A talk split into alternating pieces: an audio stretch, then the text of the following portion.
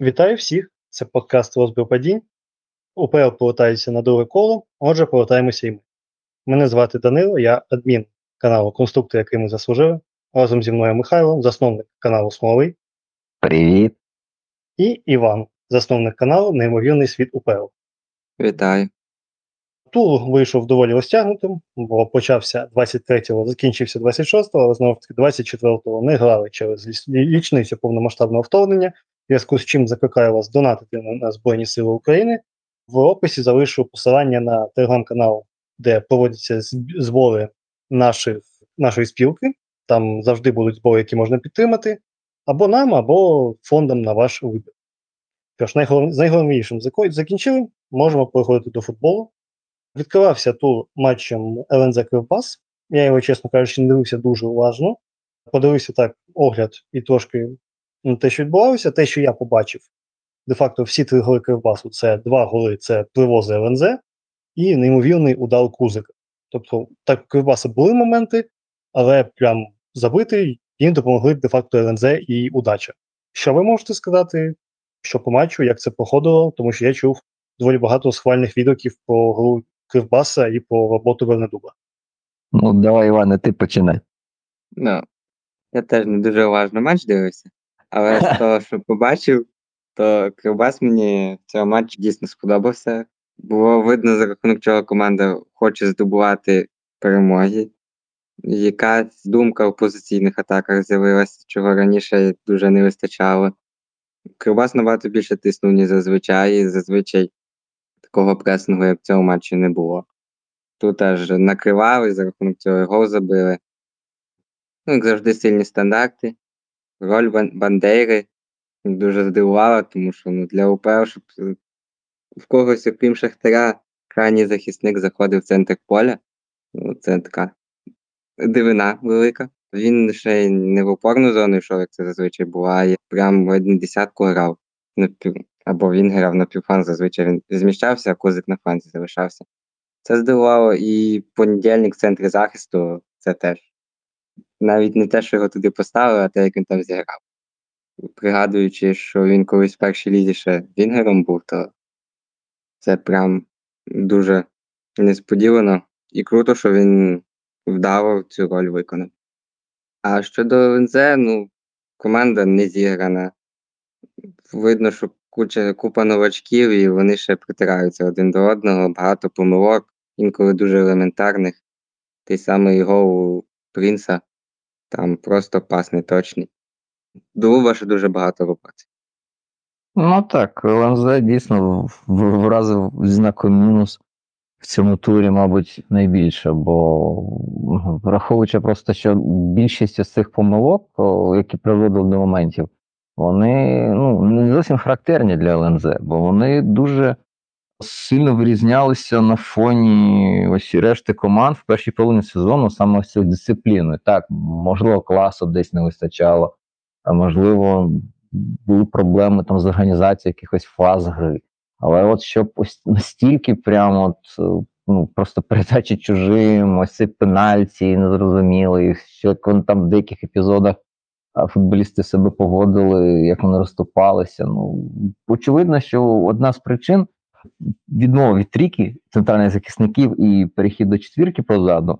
І можливо через це просто постійно хтось сподівався, що там буде ця зайва людина, а її там не опинялося раз по раз, і ось через ці, ці проблеми. Мені здається, якби грала трійка, то в Кривбасу не було б настільки, прям не знаю, просто супер такого легкого входження до фінальної третини, і там поводження вже в периметрі, наче не в себе вдома. І рекорди сезону повстановлювали е, гравці Вернедуба в контексті саме позиційного нападу, кількості передач, виконаних в фінальній третині.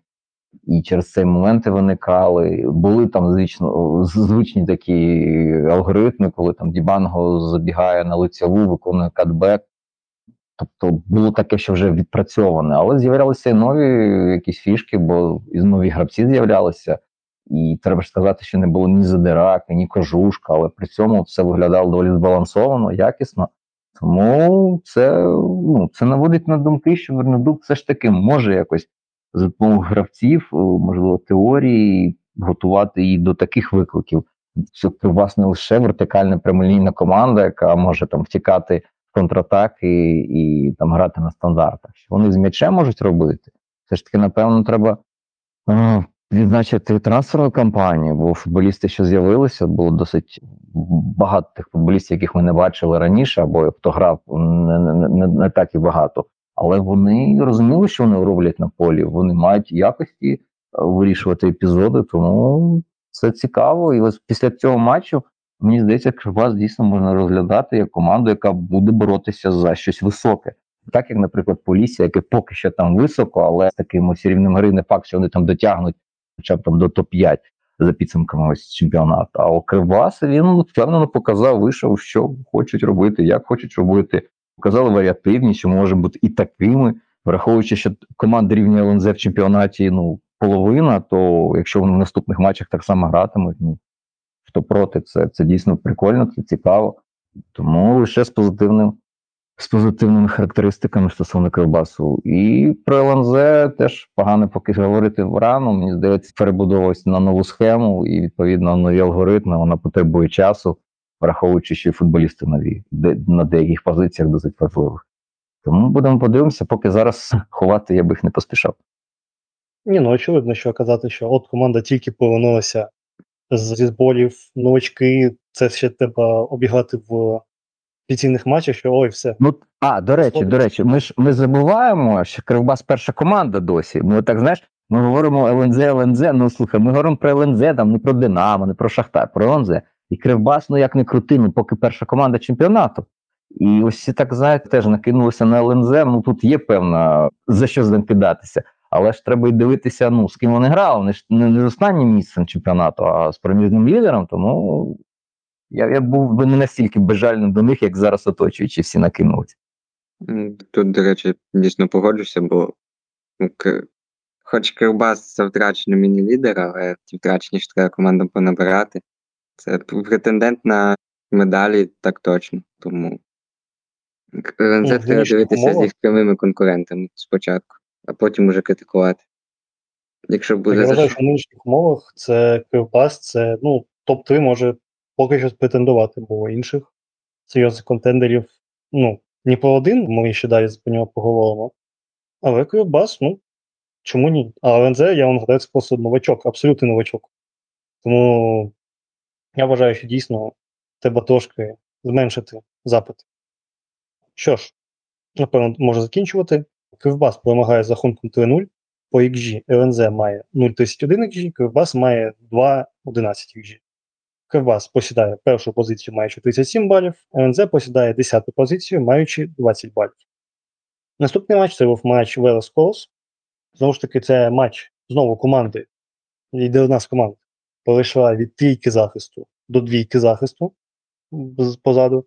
І, чесно кажучи, від колоса я цього взагалі взагалі не очікував. Тобто, це, як коли це побачив, мене серйозне відчуття. От все добре у, у пана Вишняка. Може, у нього там щось сталося, якийсь е, перегрівся десь, тому що ну, трійка колосу мені здавалося, першому перший половин сезону це був такий синонім того, що будем, будуть мало пропускати. Вони і Фесю.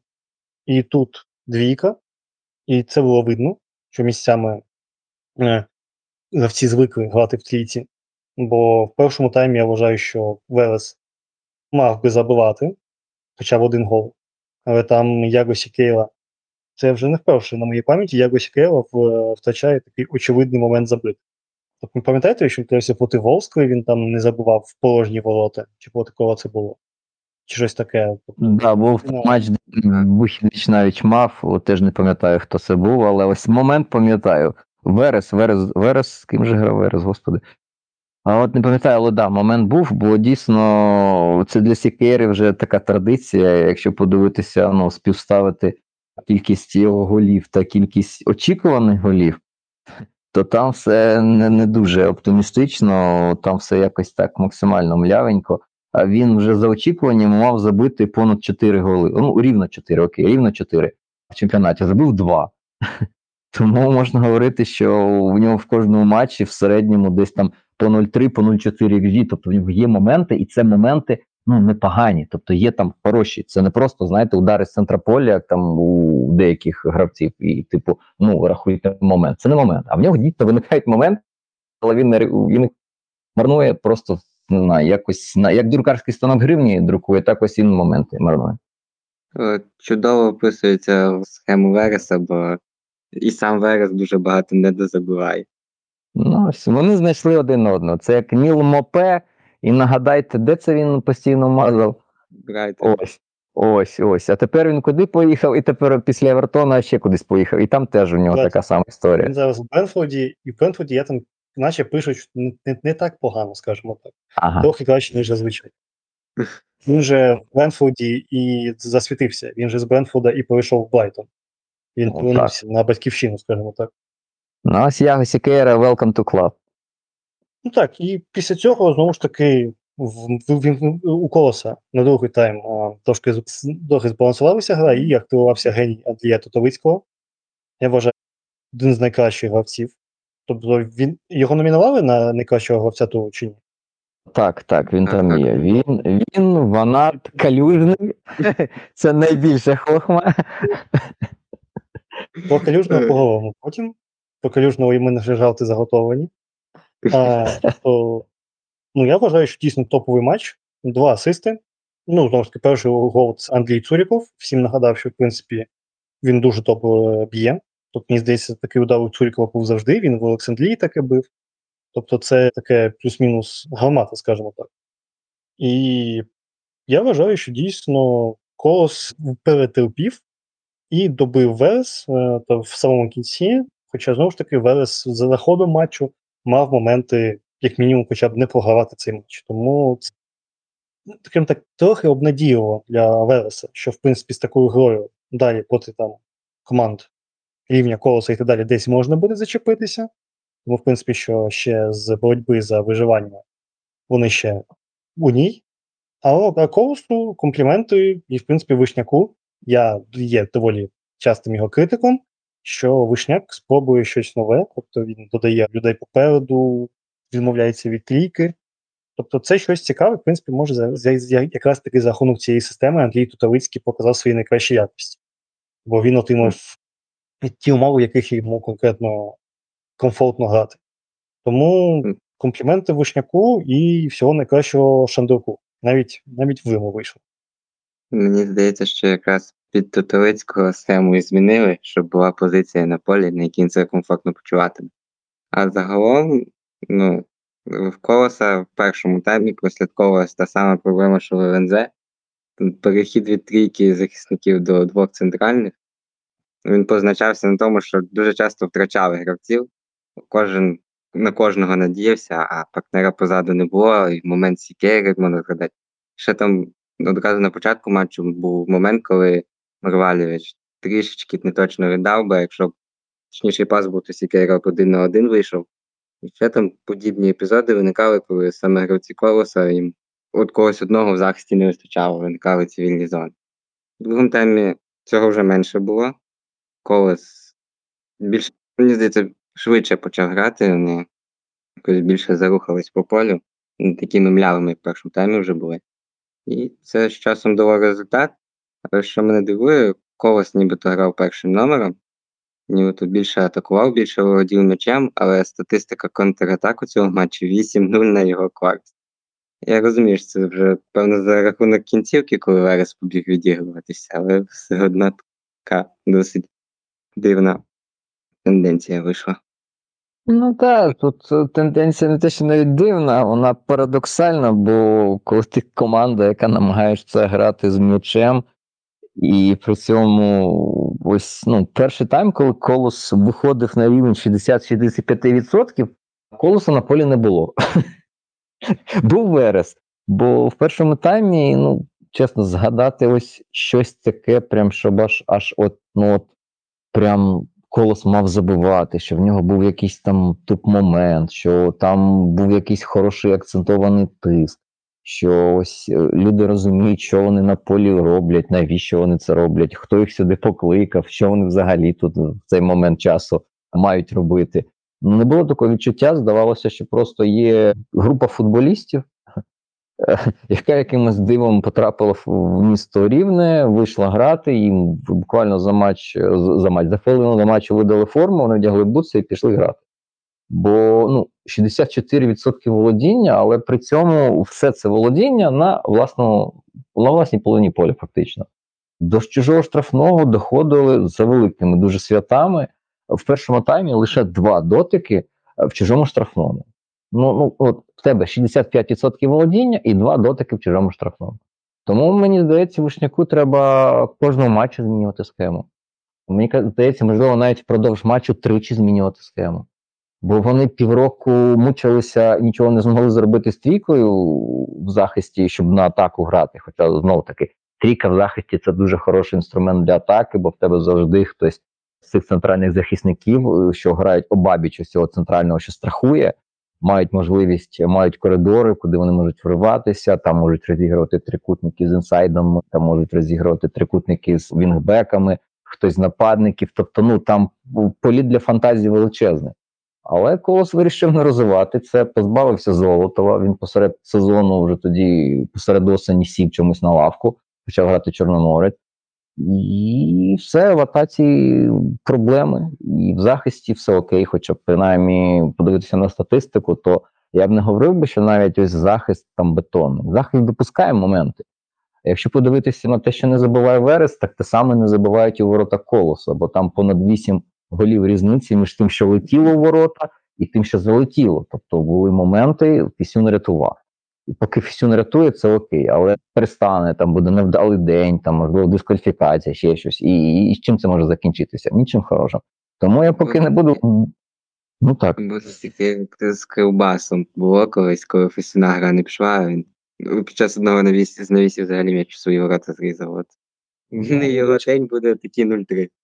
Щось таке, да. Тому, от, чесно, я от не настільки оптимістично зараз налаштований. За великим рахунком можна згадати, як грав Інтер, як грає Чалханоглу, і ось ця роль для Тотовицького її можна було б знайти і в схемі з трьома центральними, е, двома там опорниками, руйнівниками, умовно кажучи, враховуючи це колос.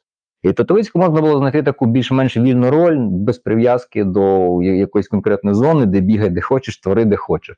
Бо в цьому матчі він реально загострював як з лівого флангу, так з правого флангу, так з глибини. Тобто, ось дійсно можна говорити, що ось така роль відносно вільна роль, без прив'язки до якогось флангів, бо там на одному топалом, на другому велетень. Ну вона йому підходить. Тобто е, я би чимось порівнював навіть до Гармаша. Якщо Тотовицького прив'язувати до якогось місця, ну це його частково стримує, обмежує, лімітує. Коли він може сам шукати собі місце, простір, бачити, де там зараз партнерів йде гра, то він може туди долучатися і відповідно якось адаптуватися під те, що відбувається. І тут в цьому матчі він це продемонстрував.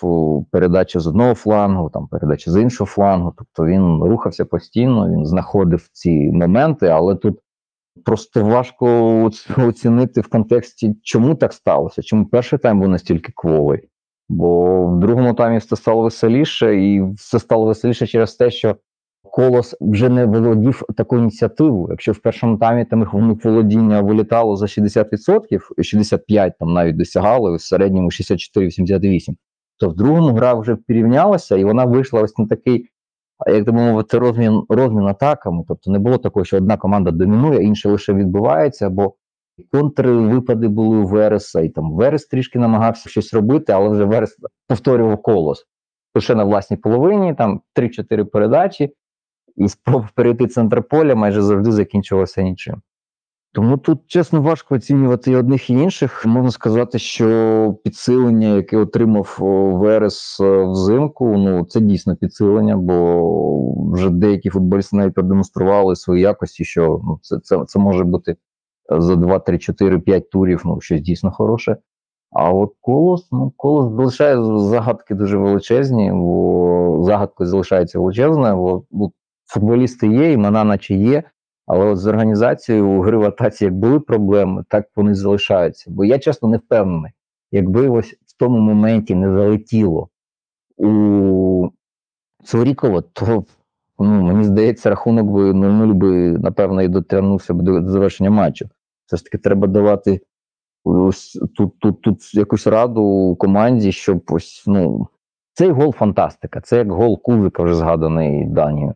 Тобто такі голи бувають, але ну, сподіватися, що так буде постійно, що постійно такі удари залітатимуть, не варто. А ось другий гол тут вже питань немає. З метра в порожній розкатали, помилка захисту, все окей. Але вже в такий момент цей гол стався, коли ну, рахунок 1-0, Верес розуміє, що втрачати вже немає чого, і там розкриються, розкривалися, контргра з'являлася вже у колоса, бо більше простору, більше можливостей контратакувати. Тому є питання до обох, але до колоса, попри перемогу, навіть питань більше набагато, ніж до Вереса. Ну, От наступному турі колос з рухом, якщо не помиляюсь, грають. Там для них буде випробування. Ну так, якщо не дуже, ну просто в них лінія захисту, вона не надто мобільна.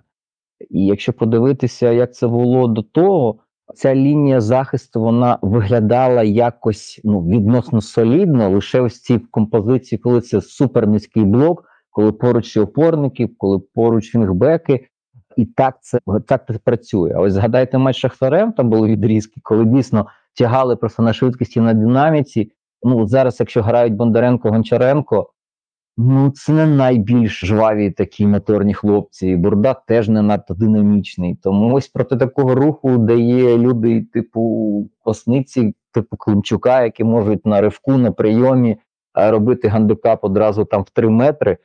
Ну, це на це буде дійсно цікаво подивитися, бо колос і пресинг це, ну, це речі не надто сумісні. А ось коли пресинг вмикатиме рух, і ось ці неповороткі центральні захисники, які самі по собі, наче можуть віддати хорошу передачу, типу Бондаренко. Бондаренко якісні передачі може віддавати, через це його і в Шахтар колись брали. Але коли це потрібно буде робити в вищ- вищій динаміці, ніж зазвичай, ось це дійсно дуже цікаво подивитися. Ось я я, я цей матч точно дивитимусь. Що напевно, можна закінчувати. Колос перемагає з рахунком 2-0. Велес має 1-0 XG, Колос має 1,52 XG. Колос набирає 24 пункти і посідає сьому позицію. Велес має 12 пунктів і посідає передостанню 15 позицію. Наступний матч матч Дніпро 1 Минай. В принципі, це був перший матч Миная за керівництвом Желько Любеновича, як е, основний е, офіційний матч. Раніше тому- був о, осінню один матч він встиг провести. Хіба? Так. А, добре. Добре, Ну. перепрошую. Я якось це затупив. Добре, тоді це був не перший матч, тоді це був дебют, дебютний матч Кирила Попова, орендованого з Динамо. Так, піде підходить, а в кінці третій хвилині вийшов. І- І Владислава Вакули. Все, викручуюсь. Що ж, ну і перший матч після повернення Дмитра Німчанінова, який відходив на тільки на два місяці. А, в принципі, що сказати, цей матч почався. Ну, гол минає, який забили, це, звісно, величезне просто питання до оборони Дніпра, тому що Ременяк біг там метрів 40-50, так нікого не зустрів. Тобто він просто біг, як не знаю, у чистому полі. І там хтось, хтось десь був навколо, пере- перевели, все, гол.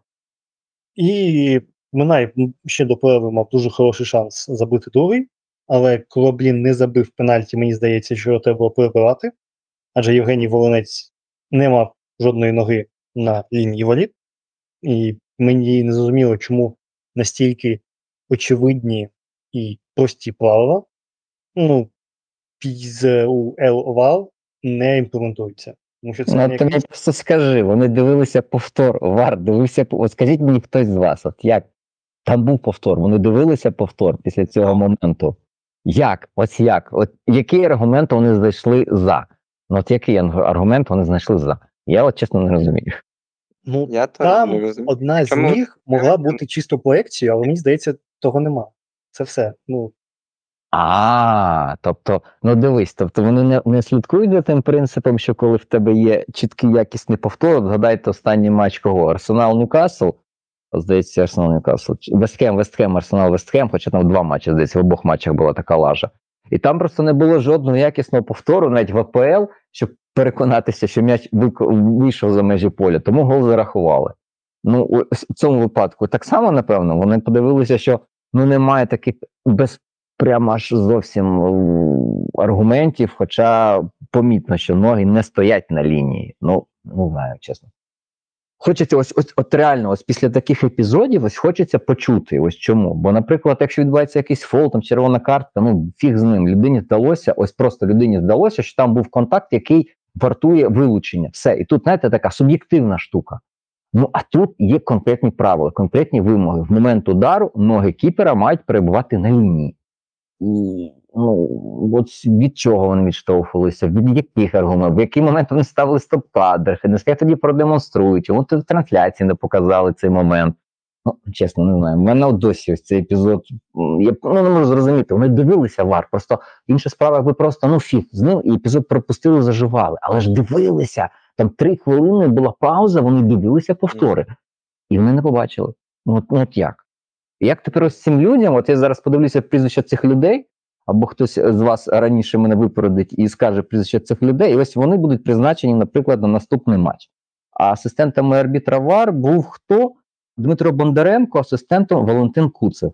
І ось я тепер буду дивитися на наступний матч, у мене вже буде певне впередження до цих людей, бо ну, я можу чекати від них якогось дива, бо тут вони не розгледіли. Ну, це дійсно дивно, бо дуже довго вони вар дивилися, довго з головним арбітром щось обговорювали. Підсумку так і не побачили, очевидно. Ну і це, певно, єдиний момент в цьому турі, де дійсно до суддівства можна прицепитись. Зразу за це скажу. А так, в принципі, крім цього, я б сказав, що Дніпро створював багато моментів. Це помітно і по моєму супернику в мантлі, який мав напад з Дніпра 1 і просто виніс мене вперед ногами, бо Піхальонок 9-0, Гуцуляк 8-5, щоб їм дуже довго жилося, дуже довго жилося. А так, в принципі, я б сказав, що дійсно знову ж таки я не дуже уважно дивився, але в мене таке враження, що Дніпро 1 моменти не створював. Тобто, думаю, забити ще вони б мали десь. Але Могли, могли. Я пам'ятаю удар Адамюка в стійку. Я пам'ятаю, там Горбунов якось так раком боком викручувався. Я пам'ятаю вже в компенсований час Ківінда там теж, ну, типу моментом я можу це назвати. Тому сказати щось прям. Да, да, да.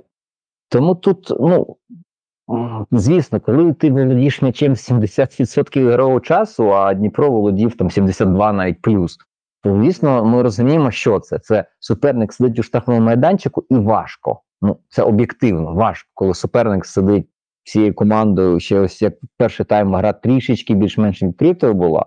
Але після того, як е, Дніпро рахунок зрівнює, ну там уже починається вже таке зовсім місиво. Лише там наприкінці вже там трішечки гра наче розкрилася, але по факту дуже дуже дуже важко казати щось погане про Дніпро 1, бо ну, якщо говорити ось так, прям руку на серце, вони повинні були забивати другий гол тут без варіантів. Вони створили для цього досить непоганих таких ситуацій, коли можна було б зрівнювати. Тиск вони створювали шалений.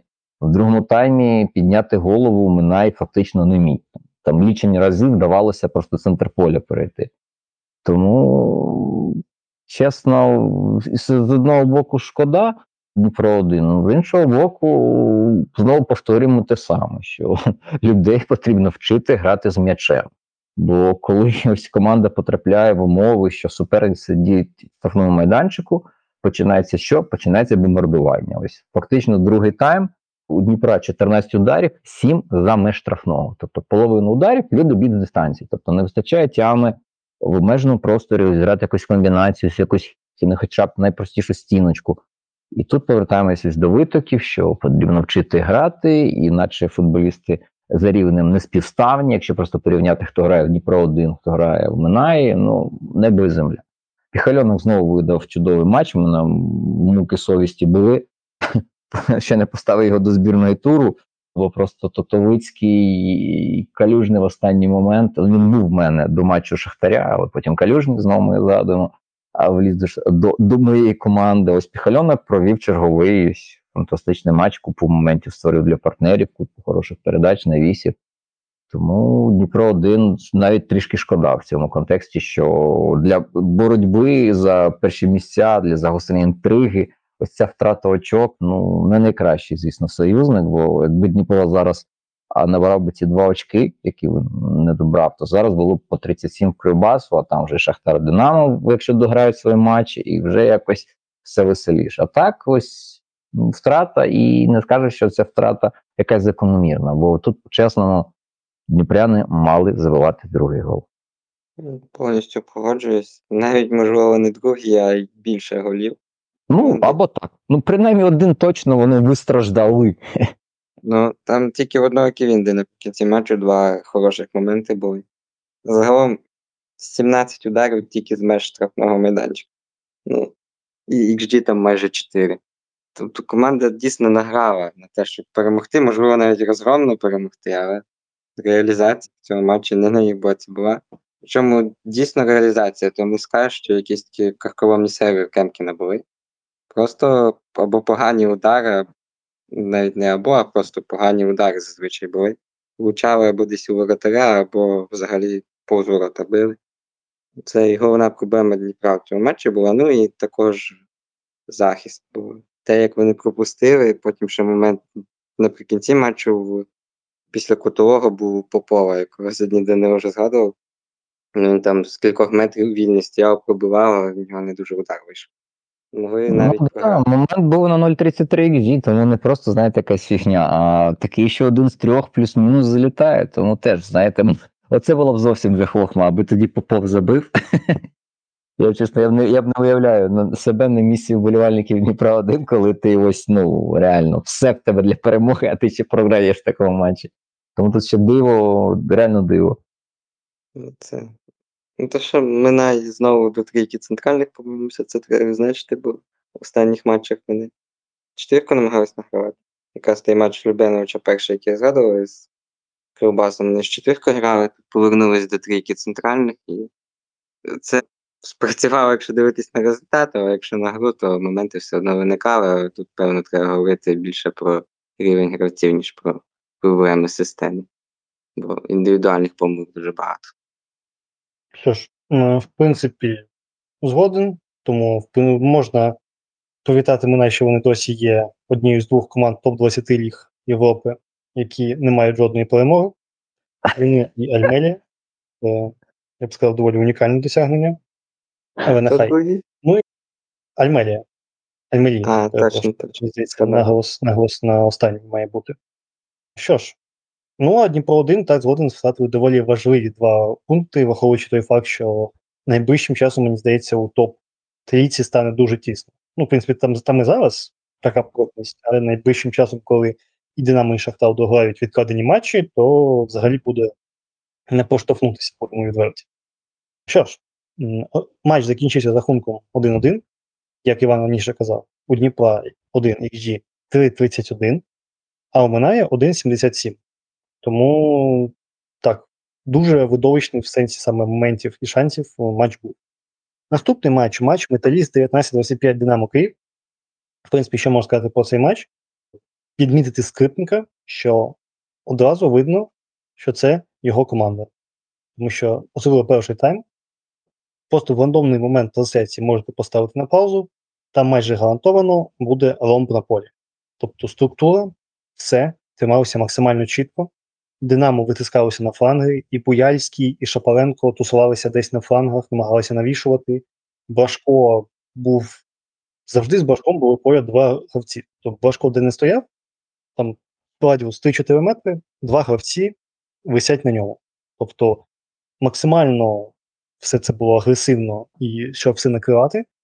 Е, Гол, який відбувся вже на п'ятій хвилині, максимально якісно було скористалися схемою з двома нап- нап- нап- нападниками, тобто Боячук виграє боротьбу Михавка, а Гармаша ніхто не тримає. Де-факто вони зробили ситуацію 2 в 1, і взагалі там на тому поміжку поля була ж ситуація 4 в 2 чи 4 в 3 на користь 25-х, тобто максимально компактно навалилися, перевантажили зону, ну і Гармаш отримує м'яч, а коли людина все ж таки майстерності саме ударів Гармаша отримує м'яч і його ніхто не контролює там на межі штатної площі, означає, що, скоріш за все, буде небезпека, а в цьому випадку і гол. То максимально якісно було використано. А потім, в 25-й ще по інерції десь до 10-ї хвилини, якщо не помиляюся, вони ще трошки контролювали матч. Тобто вони там декілька разів перехоплювали. Але потім Динамо от реально почало таке, ну, не знаю навіть, який, як це описати, тому що просто почало методично втоптувати 2019-25 у газон.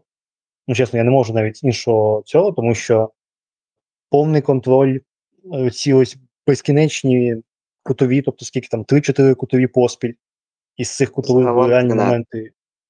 Ну, загалом 13, але там були ж моменти, що кутовий вибивається знову кутовий, і з цього кутового ще один кутовий.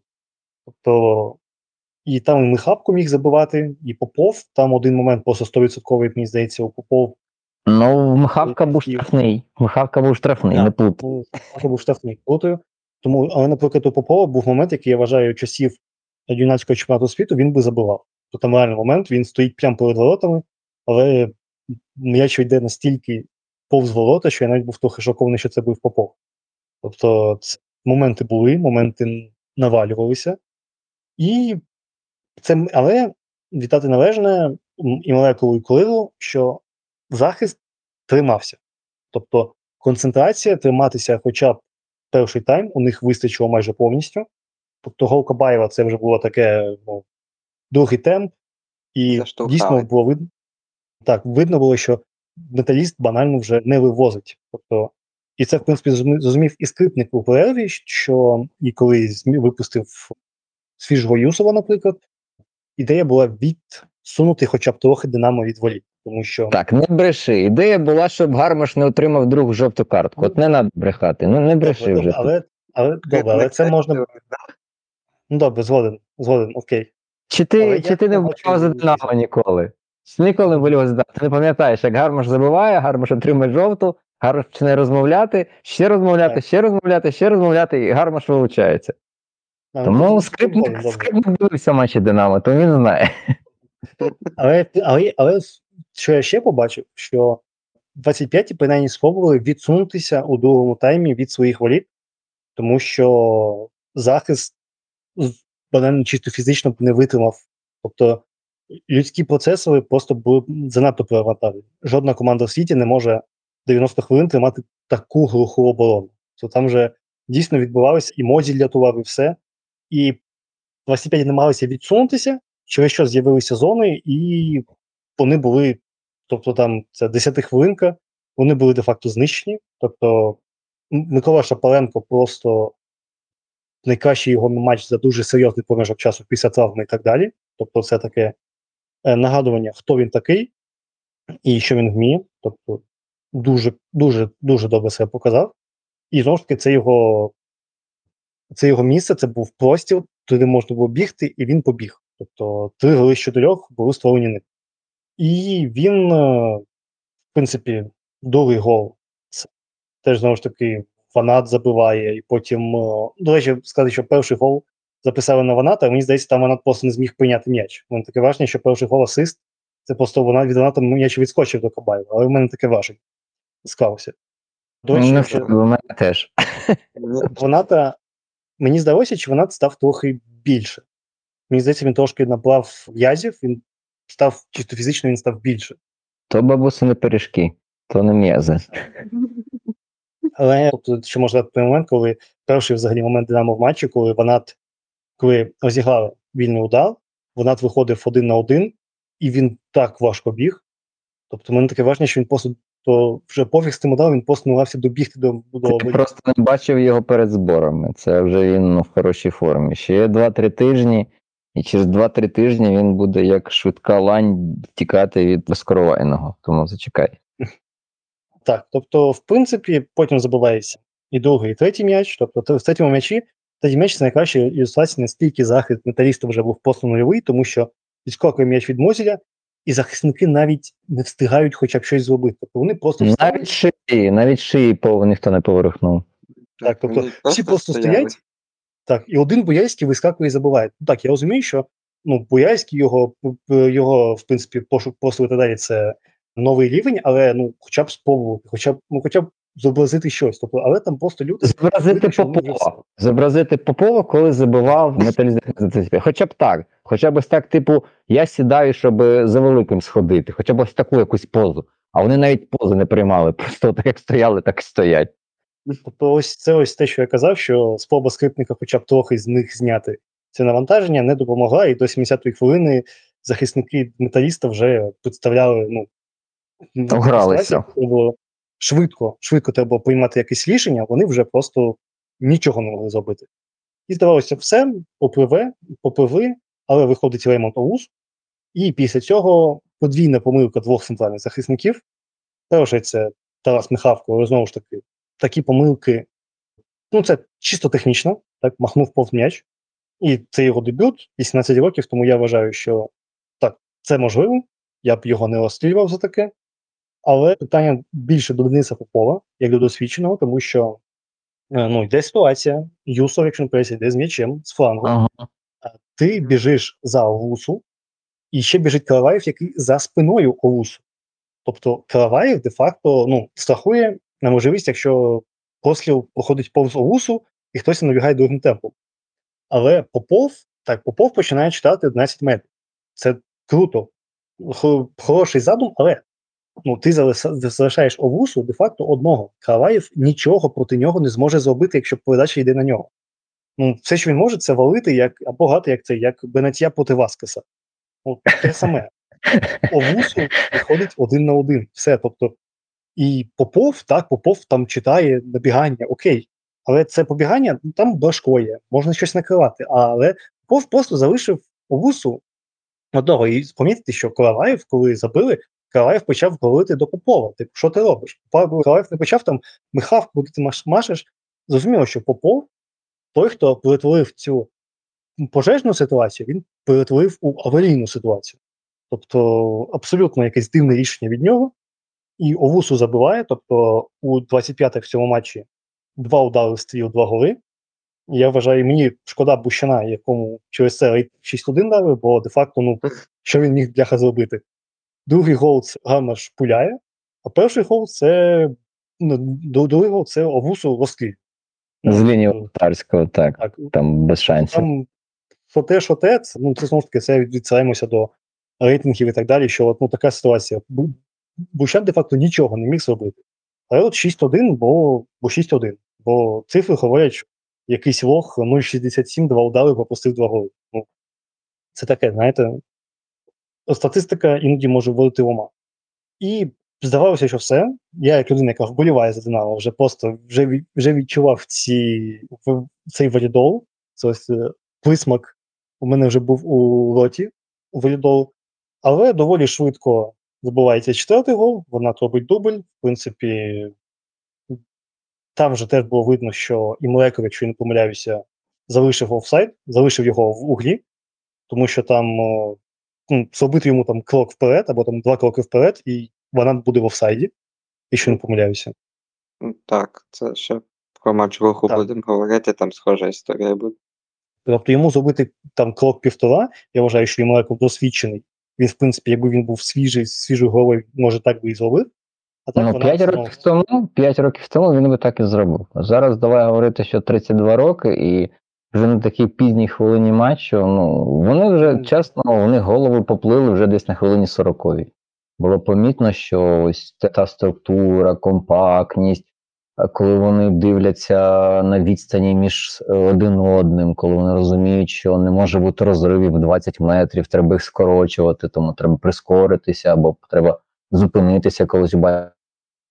Вже цього зовсім не було, тому тут треба дійсно говорити, що футбол енергозатратний, в принципі, як футбол чорноморця.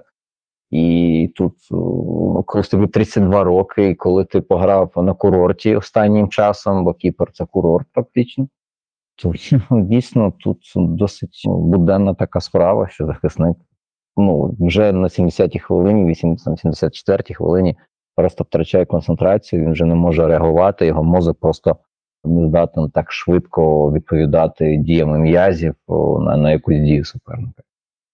А Маленька корекція, він грав у Греції, не на Кіпрі. Ні? А, Греція. Е, А у- чи думав, що він з у Кіпру приїхав? Він грав у Афінському Атромітусі. Цю, я ще думаю, що він вже на курорті був, до, до, доживав віку футбольного. А Греція ще, ще нормально, там ще, там ще змушують інколи грати. Тому перепрошую. Грав навіть проти того самого Аліса. Ну, Того самого легендарного. так. І йому, йому вже 33. Йому от У нього Вже навіть початку 33 року був. день народження, йому місяць тому А. виповнився 33 роки. Тому так, е, Тим паче. тим паче, тобто людина просто вже реально в якийсь момент видно було, що 25-ті вимкнулися саме голова, і четвертий гол після цього вже трошки гру заспокоїли, зняли. Ну, Динамо зняло Шапаренка, зняло Буяльського. Тобто, очевидно, що е, середня густота команди впала на якісь абсолютно рекордні показники. Тобто, Ага. Ярмоленка теж не було. так, капітан вже просто останні, останні показники IQ в команді закінчилися, а потім останні залишки, залишки залишків е, зникли, коли зняли Волошина і Ваната випустили Беніто і Супляру. Тобто матч, очевидно, вже просто догравався. І що можна сказати, в принципі, як підсумок, що 4-2 це улюблений рахунок Динамо. 4 гри вже таких було, і попередній матч з 25-м, який був де-факто тільки два тури тому, бо догравали відкладений, теж був 4-2. Щодо 25-х, то видно роботу скрипника, видно, що структура і, і вже частково це сприймається. І ну, 25-й, я б сказав, доволі позитивний прогноз, що так проти Динамо не вийшло, але проти команд рівнем нижче. Ну, я вважаю, що набрати такі пункти може, і з такими підсиленнями я б сказав, що металіст плюс-мінус може спокійно себе почувати відносно боротьби за виживання, що у них там дуже хороші шанси. Ну, металіст, мені здається, те, що хоче скрипник побудувати в команді, те, що він хоче бачити, ну, на полі це було перші 10-15 хвилин. Певно, навіть перші 10 буде правильно сказати, коли дійсно металіст перегравав Динамо. Не знаю, чи це металіст настільки сильно почав, чи Динамо не проснулося, але ну, мені здається, була та команда, яку хоче бачити скрипник. Далі забили і сіли. Щодо скрипника останнім часом Ворскель дуже прислідковувався. Схоже, в металісті те саме. З віком більш прагматичнішим стає. Дуже довго захищався, не вийшло. Дуже довго захищатись них не вийшло, тому команда трохи почала чим далі, тим більше плести, а в другому таймі то вже взагалі на полі одне Динамо було, і якщо момент з голом вусу прибрати, то металіст і центр поля толком не переходив. Там Динамо Ну, в- полі вони переходили довгими передачами. От дійсно, коли перші там 15-10 хвилин, ну, ну, можливо, навіть до 20 хвилин, там хоча б якось ще пасова гра, вона якось як проглядалась, хоча б якісь там натяки на комбінації, якусь а навіть таку ну, ідею можна було говорити, коли дійсно м'яч потрапляв ось саме в цей ось ромбик, ось цей квадратик в центрі поля, і м'яч там якось ще рухався. А потім вже десь всередині тайму почали кияни тиснути. І, в принципі, реально, що купа лонголів полетіла від Мозіля, і ось ці лонголи вони закінчувалися або в ногах Михавка, або в ногах Попова. Ну, інколи там Брашко, можливо, не долітали, і Брашко перехоплював. І атака Динамо починалася знову. І весь принцип, по суті, ромбу, ну, він просто розчинився, бо коли кіпер дарує м'яч супернику, ти повинен захищатися, захищатися і лише захищатися. Тут треба говорити, що це круто, що Динамо ну, вже має фізичну якусь кондицію пресингувати, і що люди розуміють, як це робити. Було дуже мало таких ситуацій, коли Брашко просто хаотично, рандомно зривається з місця, біжить кудись вперед, потім дві-три передачі йому за спину проходить м'яч і все. І три суперники виходять на двох центральних захисників і розігрують їх там в 3-2 чи 4 в 3. Таких ситуацій було дуже мало в цьому матчі.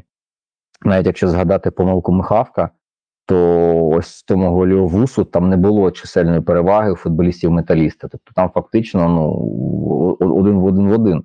Тобто співставна цифра, співставна кількість гравців. І це ось, якщо так дійсно це не просто якась випадковість, це вже певний тренд започатковується, то це дуже круто, бо буде менше питань до захисту, бо Динамо пропустило лише три удари за матч. Ну, три удари за матч для захисту, які називають там проблемним, дірявим, там ще якимось, то ну, це крутий показник. І він досягається знову ж за рахунок того, що футболісти, які грають попереду, нападники, вінгери, півзахисники, вони теж вмикають функцію захисту, першими приймають на себе удар, а зчиняють тиск, блокують найпростіші, найлегші передачі, і відповідно змушують суперника грати більш вертикально, довгими передачами. І ось це те, що може допомогти Динамо дійсно на дистанції. Ось цей пресинг хороший, якісний. Ну, це, це фактично те, що було і в металіста на початку, коли дуже компактно, дуже так організовано перекривали увесь центр. І через це Динамо не могло продемонструвати якихось найкращих якостей ні Шапаренка, ні Буяльського. Бо суперник просто там стояв, блокував передачі в ту зону і змушував Динамо грати флангами. Ну, І треба сказати, що дійсно для мене це величезне відкриття, що ось Динамо стільки створило зі стандартів, бо десь 11 ударів в киян це штрафні, кутові, там вкидання з ауту, і це дуже часто закінчилося ударами. Так, там можливо. Не такими очевидними моментами, коли е, вона забивав порожні, ось, але все одно непоганий момент в Михавка в теорії могло залетіти, непоганий момент в Попова. Тобто, хоча б щось, щось де виникало. Гол, зрештою, забитий був після стандарту.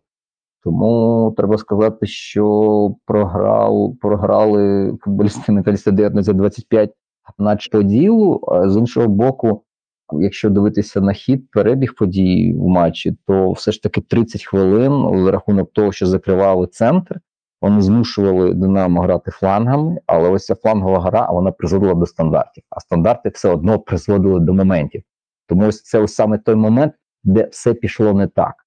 Бо якби Динамо зазвичай, як це відбувалося восени, там заробляє стандарти, а вони закінчаться нічим, то відповідно навряд чи був би такий значний тиск на ворота. Відповідно, було більше браку в киян, менше моментів, і в теорії металіст дійсно міг вижити принаймні в першому таймі. А тут просто вийшло так, що вони намагалися нивелювати сильну якість, але Динамо придумало собі нову сильну якість. Ось саме у вигляді цих стандартів, флангових прострілів, передач. Тому вийшло так, що на це вже аргументів у металіста 19-25 немає. Тому можна сказати щось хороше про Динамо, але якщо знайдеться команда, яка зможе відтворити ось те, що робив металіст перші 15 хвилин довший час, то в цього Динамо будуть проблеми. Мгм, так. В Ну, от принципі, я в наступному турі з Чорноморцем грають. Чорноморець Да. може. А, Чорноморець може, але ми ще про нього поговоримо. Це теж Так. правда. Що ж, е, Динамо Київ приймає з рахунком 4-2, а Металіст 19-25 має 0,67 XG, Динамо має 4,26 XG. Тобто XG каже, що ще трошки-трошки можна було, в принципі, і на 5 голів моментів. Тому Ну, там може рятував чимало, насправді.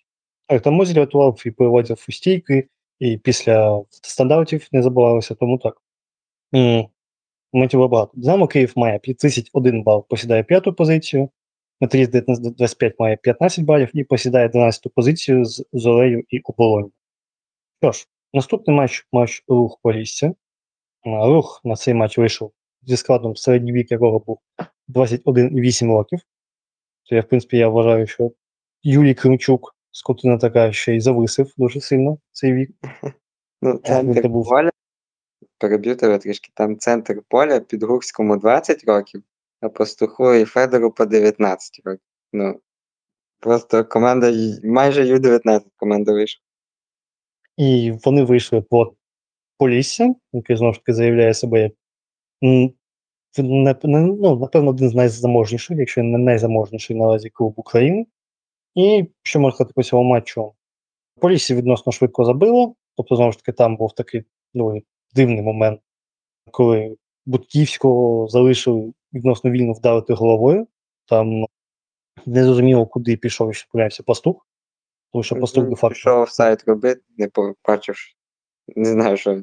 Чи на дідика понадіявся, чи вирішив- офсайді залишити просто Будківського, але якщо він в офсайді хотів залишити, дідик же ж біля воріт стояв. Ну, неправильна оцінка ситуації пастуха повністю.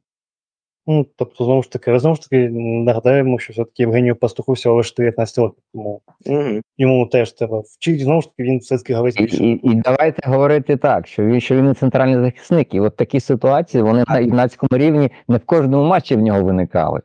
І ну, він не- так часто з цим мав, мав зв'язок, щоб дійсно набити собі якийсь досвід на помилках на нижчих Ну, рівнях. В принципі, я вважаю, що більше, просто що треба що І нападника. Ну, тим паче, бачиш, тобто це аля кейс Гармаша. Людина, коли грала вище, потім стала типу руйнівником, потім знову повернулася назад. Тому, а тут кейс навпаки, і ну, реально важко. Просто коли ти футболіст, і ти кожен день, там, ну, в кожному тренуванні, в кожному матчі отримуєш досвід майже ідентичних епізодів, ти набуваєш собі ось такий певний вже відповідь на ці епізоди, на якийсь алгоритм в голові. А тут ну, людина просто розуміла, що з комплекцією вона наче може з ним боротися, але потім, а може там сайт зловити, а може, а де дідик, і тут ну, така історія, що дійсно. Цей, цей, до речі, дисконект він регулярний для руху. Я не один матч такий пам'ятаю, коли йдуть передачі, типу, вони наче намагаються офсайд робити, наче, а хтось не намагається при цьому, хтось гетери заправляє. Тому тут така історія, що це дійсно досвід, і тут ну, бити людей, ну за що бити людей? Якби йому було 30 років і він в кожному матчі б таке робив, я розумію. А от тут, ну, просто досвід, і все. Набивають чишки собі. Ну так, тим паче в цьому матчі це ще не настільки трагічно, бо не програли принаймні. Ось Якби це програли, це був найключовий епізод матчу, тоді да. А так все ж таки виправили. Та і суперник набагато досвідченіший собі. Куди Ну більше. просто набагато досвідченіші. Там один Шабанов, Ботківський і Бойко разом їх вік більший, ніж, напевно, сумарний вік усієї команди суперника. Ну, як мінімум, бойка з Шабаном, якщо взяти, то буде більше, ніж весь центр поля руху. Ну, от бачиш. І, в принципі, можна сказати, що вся гра перевернулася, умовно скажемо, за 4-3 хвилини, бо був вихід 2 в 1, 2 в 0 від Фортуна і Макуани. Але там Макуана трошки незгамно віддав Фортун і як його, Форчун. Фортуне, Фортун. Фортюне, Фортюне. На сайті, коли він представляли, то написали. Фортюн. Але коментатори Фортуне називають. Ну, вони дивляться, як написано на сайті УПЛ. А на сайті УПЛ написано Фортюне. Тому Фортюне так Фортюне. Ну, тому що, тому що Fortune це все-таки англійське почитання, а так як він француз, напевно, все-таки Fortune. Fortune. А Fortune трошки незграбно прийняв, і так вийшло, що дві незграбності закінчилися тим, що очевидний момент не був забитий, і через 2-3 хвилини Лука Стейл з Чоботенком не порозумілися. Один трошки дивно віддав, інший знову ж таки абсолютно якось незрозуміло почав з м'ячем поводитися, і Він ще Зносить. Він ще до передачі почав незрозуміло поводитися, якось розвертатися у флангіт і Я теж не зрозумів. Ноги в один бік, тіло в один бік. Як можна в такому положенні приймати передачу, не знаю. Ось це, це основне положене правило пасової гри. Ти постійно маєш бути готовий до передачі. Щоб бути готовим до передачі, ну, твоє тіло має бути готовим, ноги твої мають бути готовим. Тут, тут було зрозуміло, що він почав відходити назад, щоб, типу, отримати передачу і отримати ще певний час на якесь прийняття рішення. Ну, можна було зіграти просто в один дотик.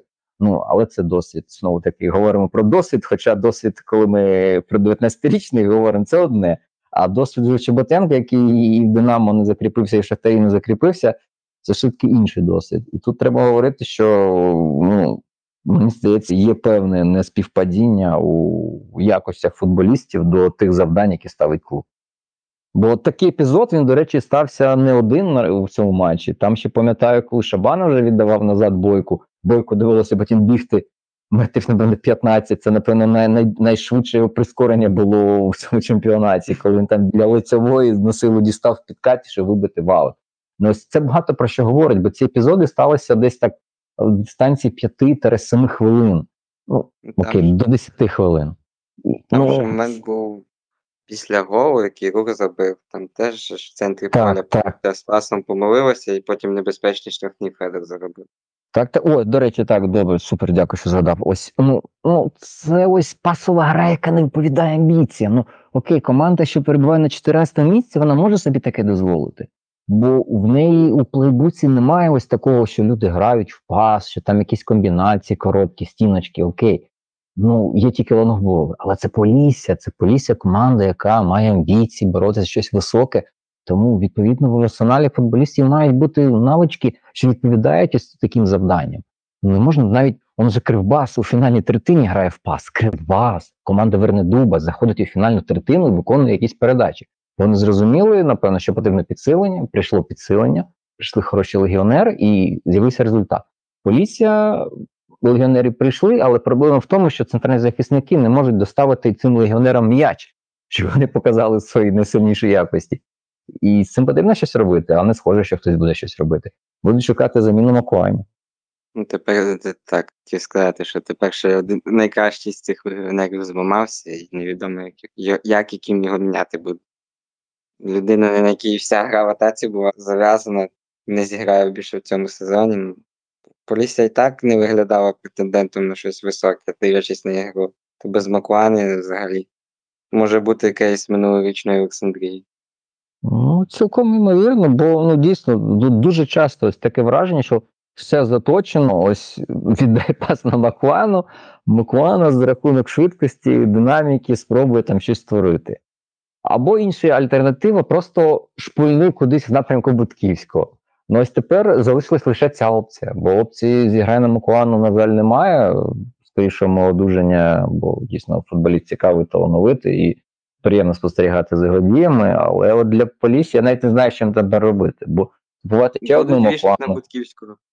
Ну хто, хто буде вішати на Бутківського? Михайліченко хіба? Ну він, він до речі, Михайліченко в Лізі, в Лізі чемпіонів декілька навісів виконав колись свого часу. Матч Реалу, здається, щось таке було. Тому дивися тепер йому перепрофільовуватися на людину, яка буде влучати в голову Бутківському. Бо ось влучив в голову Бутківського, це єдине, що зараз залишилося. Ось перемогти Динамо, Бутківського досить. Ось просто головне, що він був здоровий. І ось в наступному з Динамо, якщо Бутківський буде здоровий, то Полісся буде конкурентним. Це 100%. Але от в інших матчах що робити? Бо просто ну для інших команд просто передачі на Бутківського цього замало, і я чесно я не побачив у цій грі. Ну окей, я побачив, що Михайличенко дійсно Михайліченко. Дійсно якісний футболіст досі. Він ну, зрозуміло, це Шахтар зажлобився там 3 копійки, ну просто якось не вкладається в голову, бо всі якості, що ми пам'ятаємо, можемо ще пам'ятати по зорі, вони на місці. Біжить, він відкривається, непогані передачі віддає. Тут ну, все, все здорово.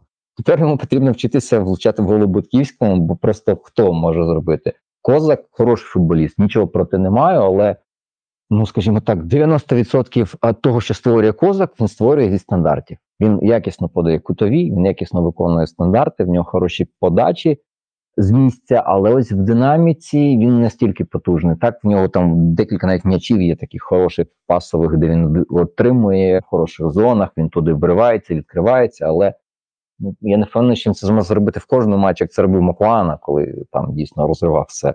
Назаренко теж питання. І тут м, навіть не знаю, що порадити власникам, бо виходити і купувати ще одну Макуану, а потім Макуана відновиться, і що робити з цим Макуаною, другим, якого ви придбали. Тому проблема, що дійсно все залежить від цього одного футболіста, і ну, не знаю, чесно не знаю, чим перекриють. Можливо, себе якось цей бразилець співзахисник проявив. Можливо, тут Ну, просто ну, а що він себе проявив, це потрібно, щоб був тренер, який може а, побудувати таку гру, в якій він може себе проявити. І ось тут в мене теж, пам'ятаєте, ми коли говорили про щось Дніпро 1 втратить довбик, і потрібно щось змінювати. Бо звично піхальонок віддає на довбика, довбик там щось зробить, а якщо не зробить, то поверне піхальонку, і тоді піхальонок вже щось зробить. Воно не працюватиме. І ми тоді всі сумнівалися, що Кучер ну, має дійсно кваліфікацію, щоб щось змінити, якісно, якось по-іншому побудувати процес. І в мене є тепер величезне переконання, що Калітинцев не зможе якось перебудувати це, щоб інтегрувати е, хороших футболістів, яких вони придбали. І вийде так, що той футбол, який хоче грати тренер, під нього тепер без Макуани, ну, в нього грати важко, а якусь альтернативу побудувати не вийде. І чекаємо на завершення сезону, бо цікаво дійсно, ось просто що вигадають, як вигадають, і це ось ну, це реально це інтрига. Що буде робити Полісся тепер без Макуани? Ну, це так. Тут аб- або здивують, або буде так, як Олександрія в минулому сезоні, коли команда просто посипеться. Ну, Ну, вилетить і вже не той факт- вилетять. Враховуючи той факт, що Україна втратила 5 місць в Єврокубках, то шанси на Єврокубки тепер якісь Ну, в наступному мізерні. сезоні ще 5 буде це вже. В наступному А. чемпіонаті 4 команди виходитиме.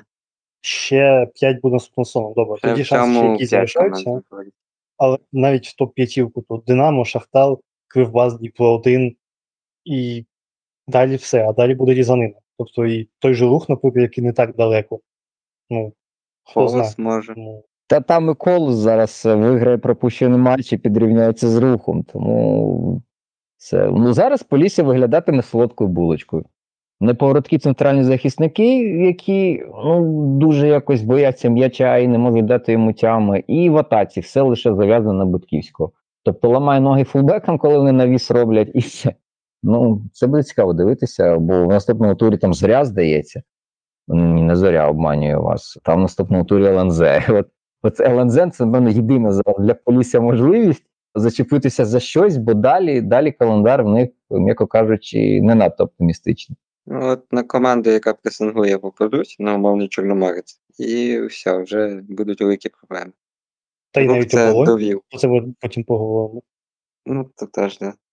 Що ж, м, нічия 1-1. Рух має 1.08 XG, а Полісся має 1.1 XG. Тобто нічия в усіх сенсах цього слова. Полісся має 33 пункти і посідає третю позицію, рух має 27 пунктів і посідає шосту позицію. Тобто ну, два вдарі тури, і рух вже не здоганяє. Тому все тільки починається для Полісся. Наступний матч це був матч Зоря Волського.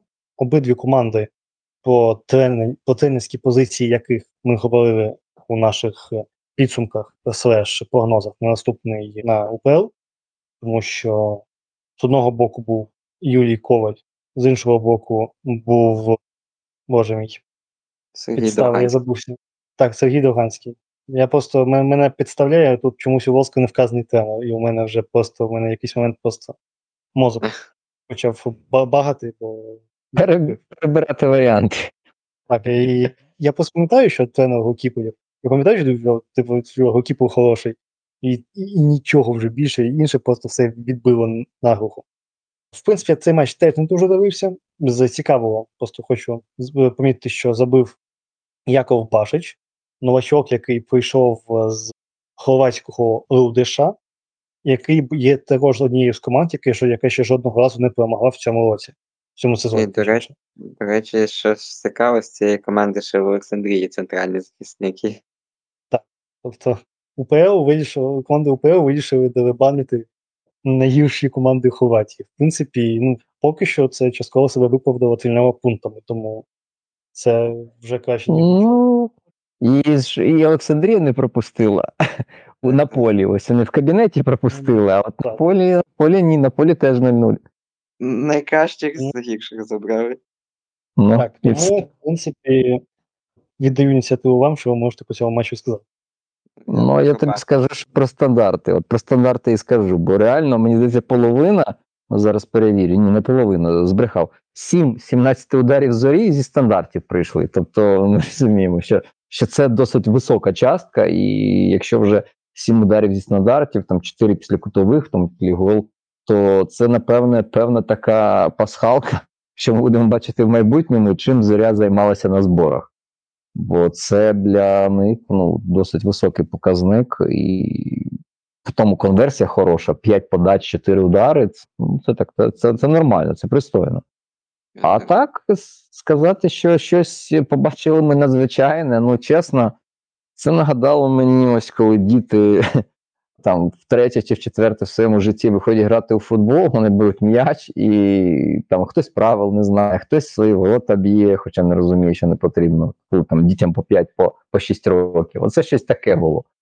Ну, сказати про якусь таку суперорганізацію гри в одних в інших не можу, бо це все-таки не надто да, дуже багато помилок, дуже багато втрат ну, в таких ситуаціях ну, надто простих.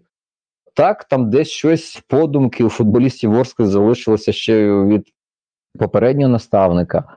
І так були такі хороші спроби. Ну, декілька так ситуацій точно пригадую, коли організовано команда виходила тиснути, затискала, там повертала м'яч. Але, але потім, коли вони повертали м'яч, вони не розуміли, що з цим м'ячем робити. В свою чергу, ось декілька епізодів теж пам'ятаю, коли ось така спроба тиску вона провалювалася від Ворскли. І зоря, не надто сильно напрягаючись, виходила на чужу половину, заходила у фінальну третину. і там, типу, створювала ось ці моменти, щоб заробити кутові, там штрафні. Сказати, що були такі аж супер-супер моменти, прям коли люди забивають з гри. Ну, ну, Вантюха, хіба я пам'ятаю, був епізод, він там десь в районі 11 метрів. Ну так, ну окей, ще його порахуємо. А решта це теж переважно стандарти. Там хтось зачепив головою, там хтось добив, ось як саме гол стався після першого відскоку. Ну, ось такому, що в позиційному нападі прям дуже сильно зіграла зоря. Лу- Лише коли виникали такі хороші вертикальні ситуації, де є простір, де немає там особливо спротиву, були більш успішними. Коли виникали там фази гри, коли дійсно Ворскла трішки виходила, виникали проблеми, як в будь-якої української команди. Тому така досить наївна, як на мене, гра з, з боку обох суперників. Ворскла дійсно не виглядає зараз якоюсь такою серйозною силою, і наче і футболістів зібрані непогані, наче там трішечки підсилилися, і лавка з'явилася трішки ширша, ніж це було раніше, коли там якісь взагалі діти сиділи. Але ну не переконує, ось прям, щоб так сказати, що Ворскла буде боротися за щось високе. Мені здається, що поступово зараз їхнє восьме місце, ну вони його втратять однозначно. Десь так до 12-го, можливо, впадуть. Не впевнений, що вони впадуть одразу туди в зону виліту, в стикові матчі. Але я, чесно, не побачив, поки без Степанюка ось такого прям якогось ідейного футболу, що хтось розуміє більш змістовно, більш ґрунтовно, що робити з м'ячем. Все так, ну, от як в дітей, на якихось імпульсах, на якихось таких ігровій формі, простими якимись е, алгоритмами оперують, там щось може якийсь момент назріти. А так, ну чесно, ось це, це напевно. Не надто видовищний матч, хоча не можна сказати, що він зовсім такий вже поганий. Ну але це туди ближче до виступів ЛНЗ, ближче до ось ось ось в тому напрямку. Бо обидві команди ну такого супервидовища. От якщо прибрати стандарти, я не впевнений, що Заря б дійсно до- дотисла би і забила би цей переможний гол. Ну, дійсно, Заря, Заря з цього матчу це я удар гри розгадував, і нехай розгадав удари Антюха, а так дійсно стандарти. Причому вони майже всі були одноманітно розіграні, коли всі гравці на ближню стійку сходять, бу- сходяться, блокують воротаря, щоб він не міг вийти. Потім під час подачі вже розбігаються. Пам'ятаю, скрипник це в приніс, і воно так от з тих пір від тренера до тренера перекручує. Прижилося. Таким чином гол забили. Тим більше в зорі є кому на другому поверсі грати. В них є захисники високі, і зараз Башич прийшов, в нього там щось метр 90 зросту теж. Хоч він і опорник. Тому стандарти дійсно можуть бути зброєю зорі, а якщо про грі самі говорити, то в Ворску, що було, то це дальні удари Філіпа, він там одного разу навіть перекладину учив. І все. Дуже багато хаосу в обох команд, якихось незрозумілих дій, просто довгих передач або якихось розіграшів, які втратами закінчуються, коли намагались коротко розігрувати. Ну, ми говорили свою невпевненість в тренерах цих команд висловлювали в підсумках. Ось після цього матчу вона якось ще більше підтвердилась особисто для мене, бо дуже хаотично обидві команди виглядають.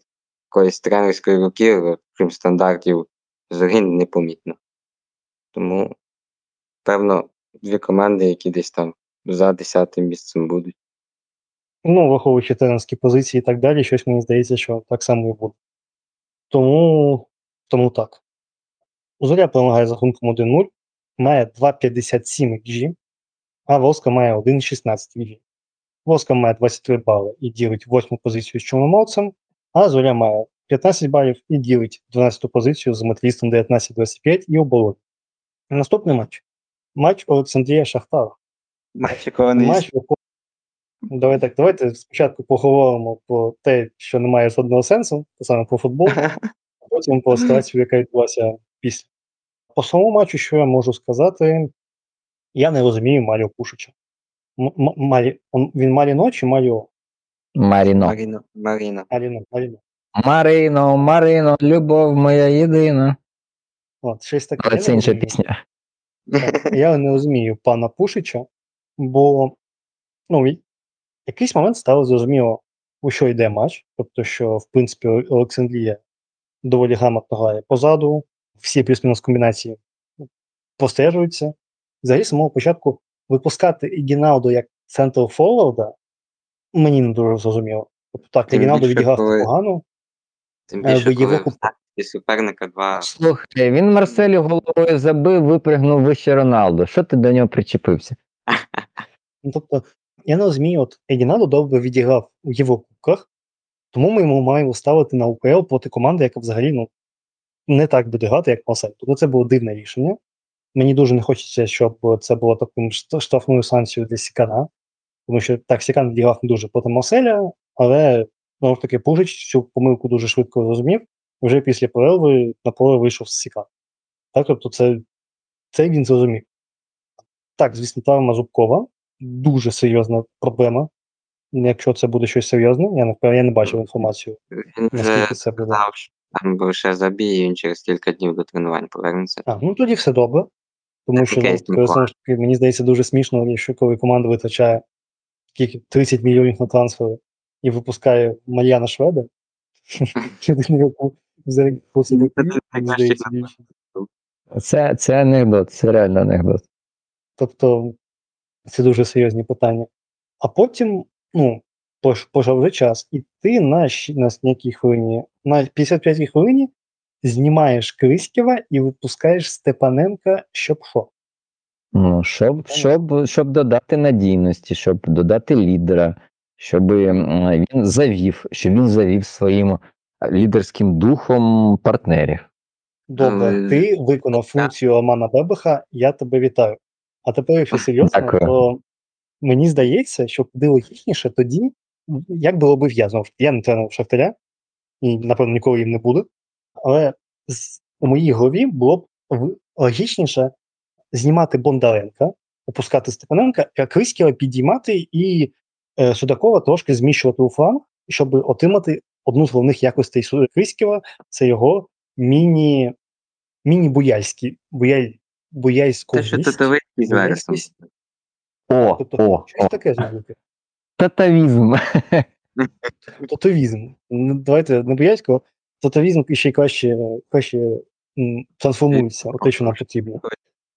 Тобто, але знімати футболіста, який має чи не, чи не найкращий скілсет, щоб зараз розбиратися з такою Олександрією, і випускати Степаненка, який у пасовій грі не грає ще з часів Дедзелбі, мені здається, ще Дедзелбі розумів, що нафіг той Степаненко саме у пасовій грі і максимуму його намагався відсунути. Тобто, Єврокубках максимально дивне рішення. ну, так, тобто, я бачу дуже багато критики у бік Кевіна. Я вважаю, що це ще зарано. Тобто, я навіть я тут буду адвокатом Шахтаря, давайте згадаємо всіх бразильців Шахтаря за всю історію, хто одразу починав добре грати. Тобто, Ну, навіть там Тейшейла, Вільян, якщо не треба було рік, щоб заграти. Хіба Матузалем останній, хто почав грати одразу? Ну, я І всі ми не знаємо, знаю, що з ним сталося. щодо Кевіна, Так. що, сказати, що ну, людина, напевно, вперше потрапила в ситуацію, коли вона почула вибухи. Там же Шахтар, коли в, в готель в Кропивницький приїхав, там якраз обстріл почався. І там говорили, що легіонери дуже злякалися цього всього. Тому може в них психо... а потім ще тривога перед матчем, то певно там ще й психологія могла свою роль відіграти. Бо якщо б Педріньо і Гіналду вже певно були в таких ситуаціях, то Кевін сумніваюся. Ну, тобто, я вважаю, що от від Кевіна треба відчепитися, але знову ж таки величезна проблема, що він пройшов за такі гроші в такий час. І що з нього, що з цього Марлона. мав. Ну так, з нього будуть вимагати, от тебе там купили, знаєте, тебе там купили за стільки-то тисяч мавіків. А ну давай відроблюй, типу, щось таке. Це ти про, про кейс Мудрика говориш? Про Кевіна. Ну, Мудрик це Ти говориш про Кевіна, ну за кейсу Мудрика, що коли від тебе заплатили пов, пов, пов, повну, повну торбу, то ти маєш відповідати цій торбі, а не там десятій частині. Ну так, але знову ж таки, не в першому ж матчі після цього. Тобто я вважаю, що треба дати хоча б там, декілька місяців, бо ж знову ж таки він же пройшов і доволі так пізно відносно зборів. Тому одразу б я його не бив, хоча б там, ну, до, до останніх турів я б подивився. Якщо далі так буде, ну, тоді вже треба було питати, що це таке взагалі було, і чи варто того було 15 лям. Ну і ще Тобто- варто відзначити, що Кевін для нього ж досвіду на дорослому рівні гри майже немає. Він там в Бразилії в Ю-20 в основному грав. Ні- Ну, так, Декілька тоді, виходів на ну, це, це дуже легко спростовується, чого тоді за нього 15 віддали. Тому це не такий сильний аргумент, але так Ну, теж за готово треба віддати 30. 30 з дорослого це багато. Що ж, і в принципі, тобто, я реально я дивився матч, оце ось матч дементу. Тобто, реально я дивився, і тобто, Слухай, дивився- кажи нормальними словами, це не матч, це срака. Бо в обох команд, дивись, 10 дотиків у штрафному Шахтаря у Олександрії, 11 дотиків у Шахтаря у штрафному майданчику Олександрії при 66% володіння. Ну про що це говорить? Це проговорить про те, що жодна людина не може відкритися нормально в штрафному майданчику. Це говорить про те, що Олександрія дійсно треба віддати їй належне. Ми тут часто дуже сваримо ротаня, кажемо, що він не здібний дуже тренер. Але якщо подивитися на саму структуру володіння, ось що ми що, що першим на голову спадає нам, коли ми чуємо, що Шахтар володіє м'ячем 65% ігрового часу. Що Шахтар заходить у фінальну третину і кружляє навколо штрафного, перекатуючи там по 50 передач за, за секунду, бо дійсно просто інших варіантів немає, просто швидко рухати м'яч з флангу на фланг, сподіваючись на якесь диво. Тут же треба відзначати, що половину своїх передач, половину 49% з усього обсягу передач, а це на секундочку 571, Шахтар виконав у власній третині. Навіть не на власній половині, а у власній третині. 49% передач це передачі, виконані Шахтарем у перших там 35 метрах від власних воріт. Ось це вже Ну, говорить про те, що Ротань готувався трішки. Вони ж коротко намагалися розігрувати від воріт, Андрія пресингувала. Так. І Шахт, Шахтар, Шахтар не робив ось цих довгих довгих пулянь. І відповідно, якщо ми очікуємо зазвичай, що Шахтар заходить до воріт суперника і там кружляє, то в цьому матчі Шахтар кружляв біля власних воріт. Звідси лише Різних 11 до таких би чужих. Так, різник набив статистику, бо тут, якщо подивитися на трикутник е, різник, Твієнко і Бондар, то вони виконали один одному, щоб не збрехати, зараз скажу точно, то о, 117 передач. П'ята частина команди. Тобто п'ята частина командних передач, навіть не п'ята, я б сказав би, що це четверта, десь плюс-мінус. Ну, ось так. Тобто трикутник е, з центральних захисників та кіпера, ось там в основному і точилася вся гра.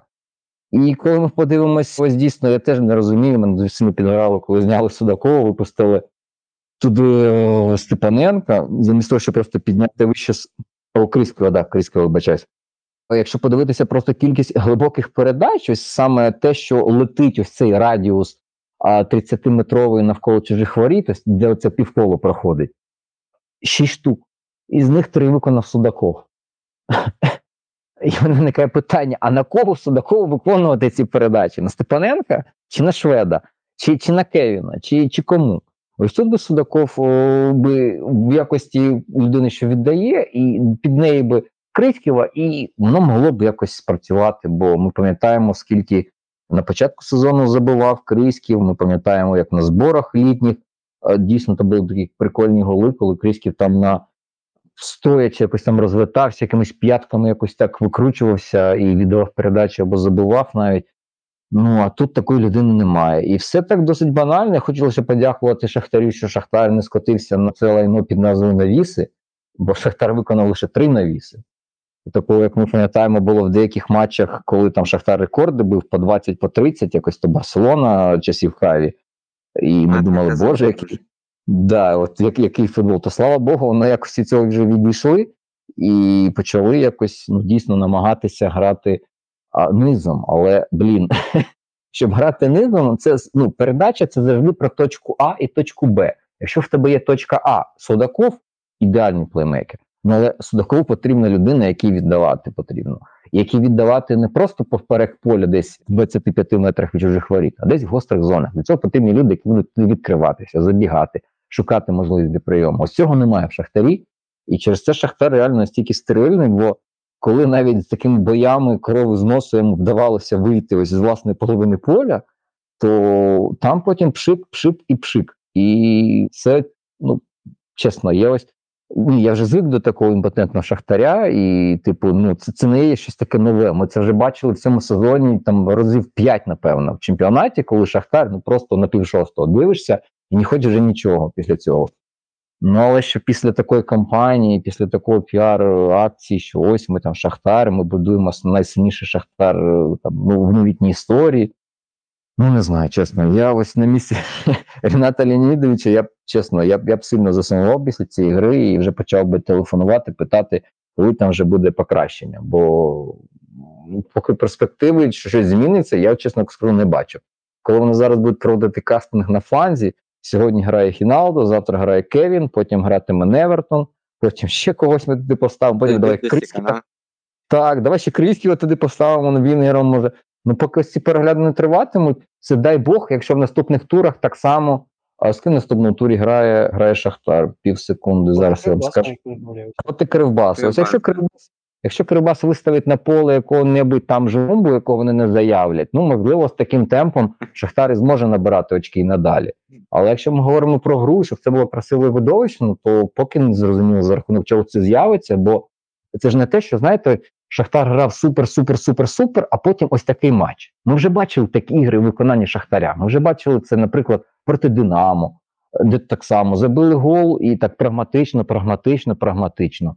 Ми бачили це проти Ворскли, де якось так все дуже непереконливо. Ми бачили це проти Дніпра 1 де ось ну окей, там і суперник так само грав три моменти, три удари, три голи.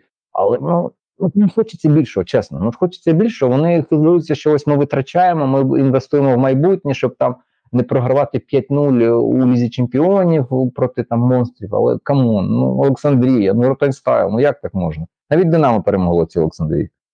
До речі, про Шахтар. На початку цього сезону, пам'ятаю, сміялися з Полісся, коли не гроші тратилися. Український Пари Сен-Жермен. Так ось загрозив Шахтар український Пари Сен-Жермен, бо я пам'ятаю, як ПСЖ на початку цього сезону грав.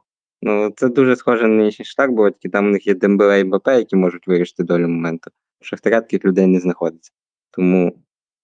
І ще по заміні Степаненка хотів сказати, що єдине пояснення, яке я можу знайти, це те, що Пушич хотів покращити гру в обороні, бо там на старті другого тему Олександрія доволі непогано тисла, і були моменти хвилин 5, коли Шахтар не міг центр поля перейти. Може навіть більше. Да, да, було таке, було.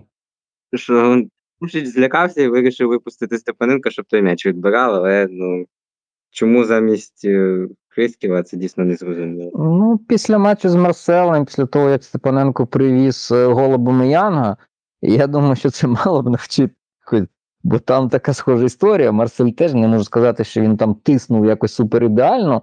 Але коли ми там е, побачили, що конопля в центрі поля починає грати в пас зі Степаненком, come on, на них четверо чуваків збіглося з усіх боків, і Степаненко під, під таким тиском, навантаженням на психіку, коли на тебе з усіх боків там Дяє біжить, там Мейте біжить, з того боку, хто там, господи, дай Боже пам'яті, Аріб, і все, і людина перелякалася, віддала. Да, і все. І віддали передачу супернику в простій ситуації, типу стіночку розігрувати. Тому теж, якщо це аргумент, ну дійсно, ось ти намагаєшся логіку шукати. Ну я не впевнений, що саме ось коли почнеться гра під тиском, то а були відрізки, ну окей, там не завжди все було ідеально, але були відрізки, коли дійсно Олександрія просто стояла, закривала, а Шахтар не наважився бити вперед, бо це не подобається головному акціонеру, коли ця прямолінійна вертикальна гра, вони були пиром. Ну, чесно, я теж не зрозумів, тому тут я вашу розпач поділяю. Коли тобі треба вигравати і перемагати, показувати свої м'язи, ти випускаєш Степаненка. Ну окей, окей. Бажаю успіхів. Що ж, тепер можна поговорити і про нефутбол, тому що Це, це це говорили, говорили.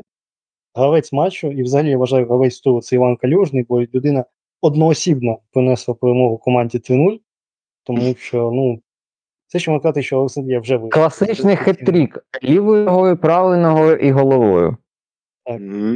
Люд... Від мене Олександрія вже вийшла з комунікацією, що їх спортивний директор був відсторонений. Я вирішив почитати про цього спортивного директора.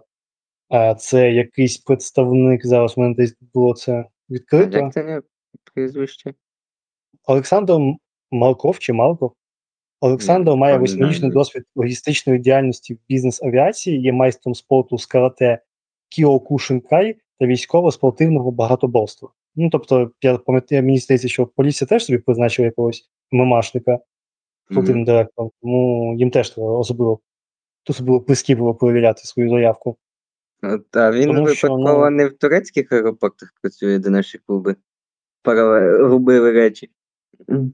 Можливо, можливо, щось таке, тому що, ну, там, як, як заявили, що коли вносили, вносили в систему, то його клюжного його опізнали як заявленого. Хоча він був відзаявлений, коли він пішов в оренду в ЛНЗ. Тобто це якби помилка і системи УПЛ, але знову ж таки, я не думаю, що це буде хоча б якимось виправданням, і це буде технічною поразкою, і це просто не знаю, якщо в ситуації з Золею в минулому сезоні можна пояснити, що тоді був на банці, і що там не додивився кудись обід, але тут, блін, людина в основі вийшла, і людина не є в заявці команди, і навіщо тоді судді, навіщо тоді делегат? Добре, помилилися на рівні команди. Буває. Знову ж таки, це проблема, і людина понесла відповідальність. А ну, УПЛ, делегати, ну для чого вони всі збивалися? Щоб просто подивитися о футбол, ну Ну, Щоб на шару зайти на футбол, бо глядачів не пускають, от люди приходять подивитися футбол вживу. Вважають, що, у них є така опція. Я на захист от я от бачу. Так, що? скажу, так скажу на захист арбітрів, те, що ну, мені здається, це не, не їх обов'язок, бо в цьому сезоні, пам'ятаю, схожий кейс був в Іспанії. Гранада з Кубка Іспанії вилетіла від якихось там аматорів. Через те, що вони теж гравця чи неправильно заявили, чи щось таке, і, ну, чи взагалі не заявили нема, чи неправильно заявили. Тому здається, тут Ну, не Це так, кубок. як до клубу. Ну, це кубок, тому кубки це завжди трошки хаос був. Там і Реал не, не, не заявляв. Але ну, чемпіонат, ну добре, нехай. Але знову ж таки, я бачу дуже багато, що от Шахтар всіх купив. Ну, на якому етапі кого міг купити Шахтар? От чесно, я просто не бачу, ну, кого вони могли купити. Спортивного Ну, директора, щоб він не заявив. Я б зрозумів би такі розмови у фінальних турах, коли там дійсно ці два очки щось вирішують. А зараз ну, вони на даний момент взагалі нічого не вирішують. Мені здається, що ну, тобто, єдиний варіант, кого вони могли підкупити, вони могли підкупити спортивного директора, щоб він ну, не вніс заявку клюжного. Але як вони могли знати, що він похвалити- такті вийде? Ну, дивіться, спортивний директор це теж така історія, що ось вони просто так, ну, вирішили знати стрілочника, кого не шкода, тим паче, що бачиш, людина в яких там військових іграх приймала участь, карате, можливо, просто його для фронту не шкода. Але ось є тренерський штаб, є асистенти, є купа інших людей в клубі, які теж мають фільтрувати цю ситуацію. Ніхто ж не відміняє фактор там подвійної перевірки, як в бухгалтерії, наприклад, чи в якихось інших е, органах клубу функціонування, щоб якісь там помилки пере- пере- пере- пере- перепровірити можливість їх існування. Тому мені здається, знову таки ситуація, коли просто знайшли стрілочника і вирішили позбутися когось, кого не шкода, бо ну це ну. Ну, парафі в, клубі може бути декілька людей, які повинні контролювати, займатися, перевіряти ось такі питання. І було зрозуміло, що Калюжний він же ж виходив о, з клубу. Він же грав в ЛНЗ в першій половині сезоні в оренді, тобто він повернувся. Тим паче ця ситуація потребувала якогось, хоча б телефонного дзвінка. Тобто, а ви перевірили, а подивіться, а він вибув, ми його дозаявляємо. Ну, от не знаю, чесно, ось такі ситуації, такі помилки. Якщо це був би ДЮФЛУ, там якийсь дитячий турнір на призи шкіряного м'яча, я все можу би зрозуміти. Ну, але come on, клуб УПЛ, команда, яка там щось пропагує, тренер, який хоче поставити тільки таку, навчити футболістів грати у розумний якихось футбол. Але ну блін, ну як? Ну, ну як можна допускати ось такі ситуації, що виходять футболісти не заявлені і ну, от, Тим, тим більше, не залазить на голову. тим більше в Олександрії, Олександрія, да? тим більше в Олександрії, де є менеджмент. Якщо не помиляюсь, всі менеджерські посади в клубі зайняті. Це не зря, якому вже згадували з минулого сезону, де у клубі півтори людини працює, крім футболістів і тренерів. Ну, то Олександрії з цим куди краще все. Хтось мав це перевіряти. Ну, от я просто зараз відкрив сайт УПЛ, заявку Олександрії подивитися. І ось я дам, доходжу до літери К, і там що я бачу? Калітвінцев, Кайда і Карвальо Клецон. Я не бачу калюжний, я лише гортаю в самий низ, і бачу його лише внизу. Там вже йде список Андрійчук, Бабогло, ось цей Ернандес, що приїжджав і вже поїхав 12 номер, Кобзар, тобто Мельник, ось ті люди, які були на початку сезону заявлені, але вони відзаявлені. Тобто, навіть от ти, бляха, працюєш в клубі, ти асистент ротаня, заходиш там подивитися на свої фотки, який ти красунчик. Відкриваєш, дивишся, дивишся, і ти не бачиш там калюжну. Ну, ну, ну як? Ну, ну чесно. Ну просто не розумію цю ситуацію. Ну, тобто, знову ж таки, Шахтар, Шахтарю було куди простіше домовитися і просто, щоб Олександрія злила цей матч, тому що ніж оце взявся спецоперація з випуском Калюжного, і щоб ніхто не перевірив, то куди простіше було якось повпливати через орендованих і так далі. Тому я вважаю, що це просто ще один промах Олександрії, і буде дуже смішно або сумно. Ком- Комусь може бути смішно, комусь може бути сумно. Якщо ці, цей один бал і ці для Олександрії, і ці два бали для Шахтаря відіграють ключову роль у боротьбі за виживання або за чемпіонство.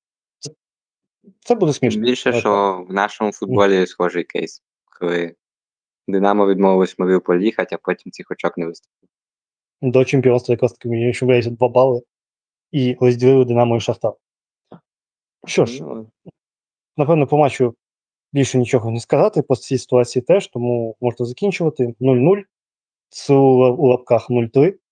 Шахтар має 0,95 XG, а Олександрія має 0,51 XG.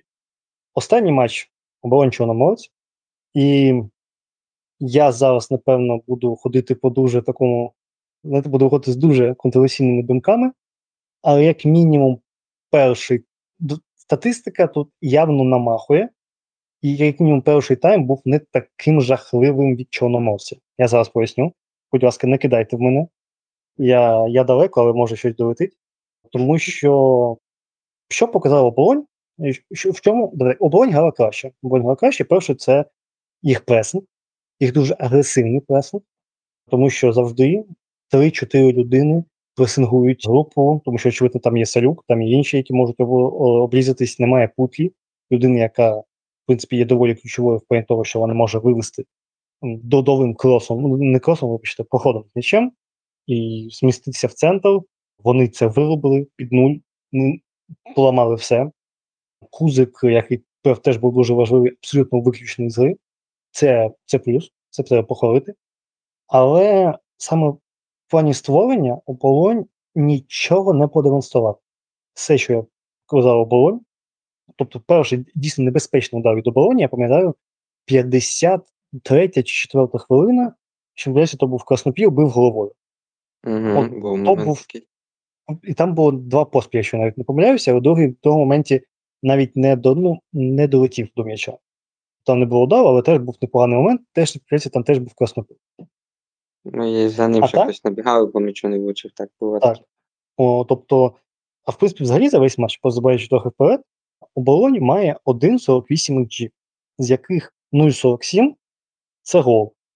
Тобто 20 ударів сумарно було на 1 XG. Тобто Ну. це 0,05 XG на удар. Ну так а що ти хочеш, якщо дві третини, дві 13 третини так. це, це дальні. Ну Я- да, я- тобто ну, дві третини. Просто я, те, що я чув, що люди казали, що вау, оболонь просто знищила чомусь. Ні, вони грали краще, але створення, ну, майже все це перехопити і лупити. Ну, Ну, давай десь- так скажемо, щоб це було точно. Вони грали краще в контексті руйнування. Ось дійсно оболонь краще руйнувала гру Чорноморця, ніж Чорноморець руйнував гру оболоні, бо ось ці удари з центрополю це є гра оболоні. Згадайте, як Суханов з центрополі забив Динамо, як Суханов з центрополі забив руху, як Суханов з центрополя забив, дай би в пам'яті вже забув кому. У нього там була серія, там декілька поєдинків. Тому Тагануха Дніпро один забивав теж. 100%. Тому тут, тут це, це фірмовий почерк. Питання в тому, що у нас в Україні дуже часто я чую, як коментатори збуджуються а, через удари з центру поля, коли м'яч торкається поперечини, вони кажуть, боже, який момент. І я сиджу і думаю, ну от момент. Тобто м'яч влучив поперечину. Яка, яка ймовірність його була залетіти? Одна там на тисячу, навіть не на сто, а там одна на тисячу. І це називають Як момент. рандом. Ну просто рандом. Так от, от і це як в покері. Ви випали два тузи, не випали два тузи. І ось це саме. І якщо ось в контексті цього називати удари моментом, ну можна. А як на мене, все ж таки треба брати термінологію опти, не знаю, дріблапи, чогось і моментом рахувати лише удари, які мають певний коефіцієнт XG, і ну, ти розумієш, що це дійсно момент.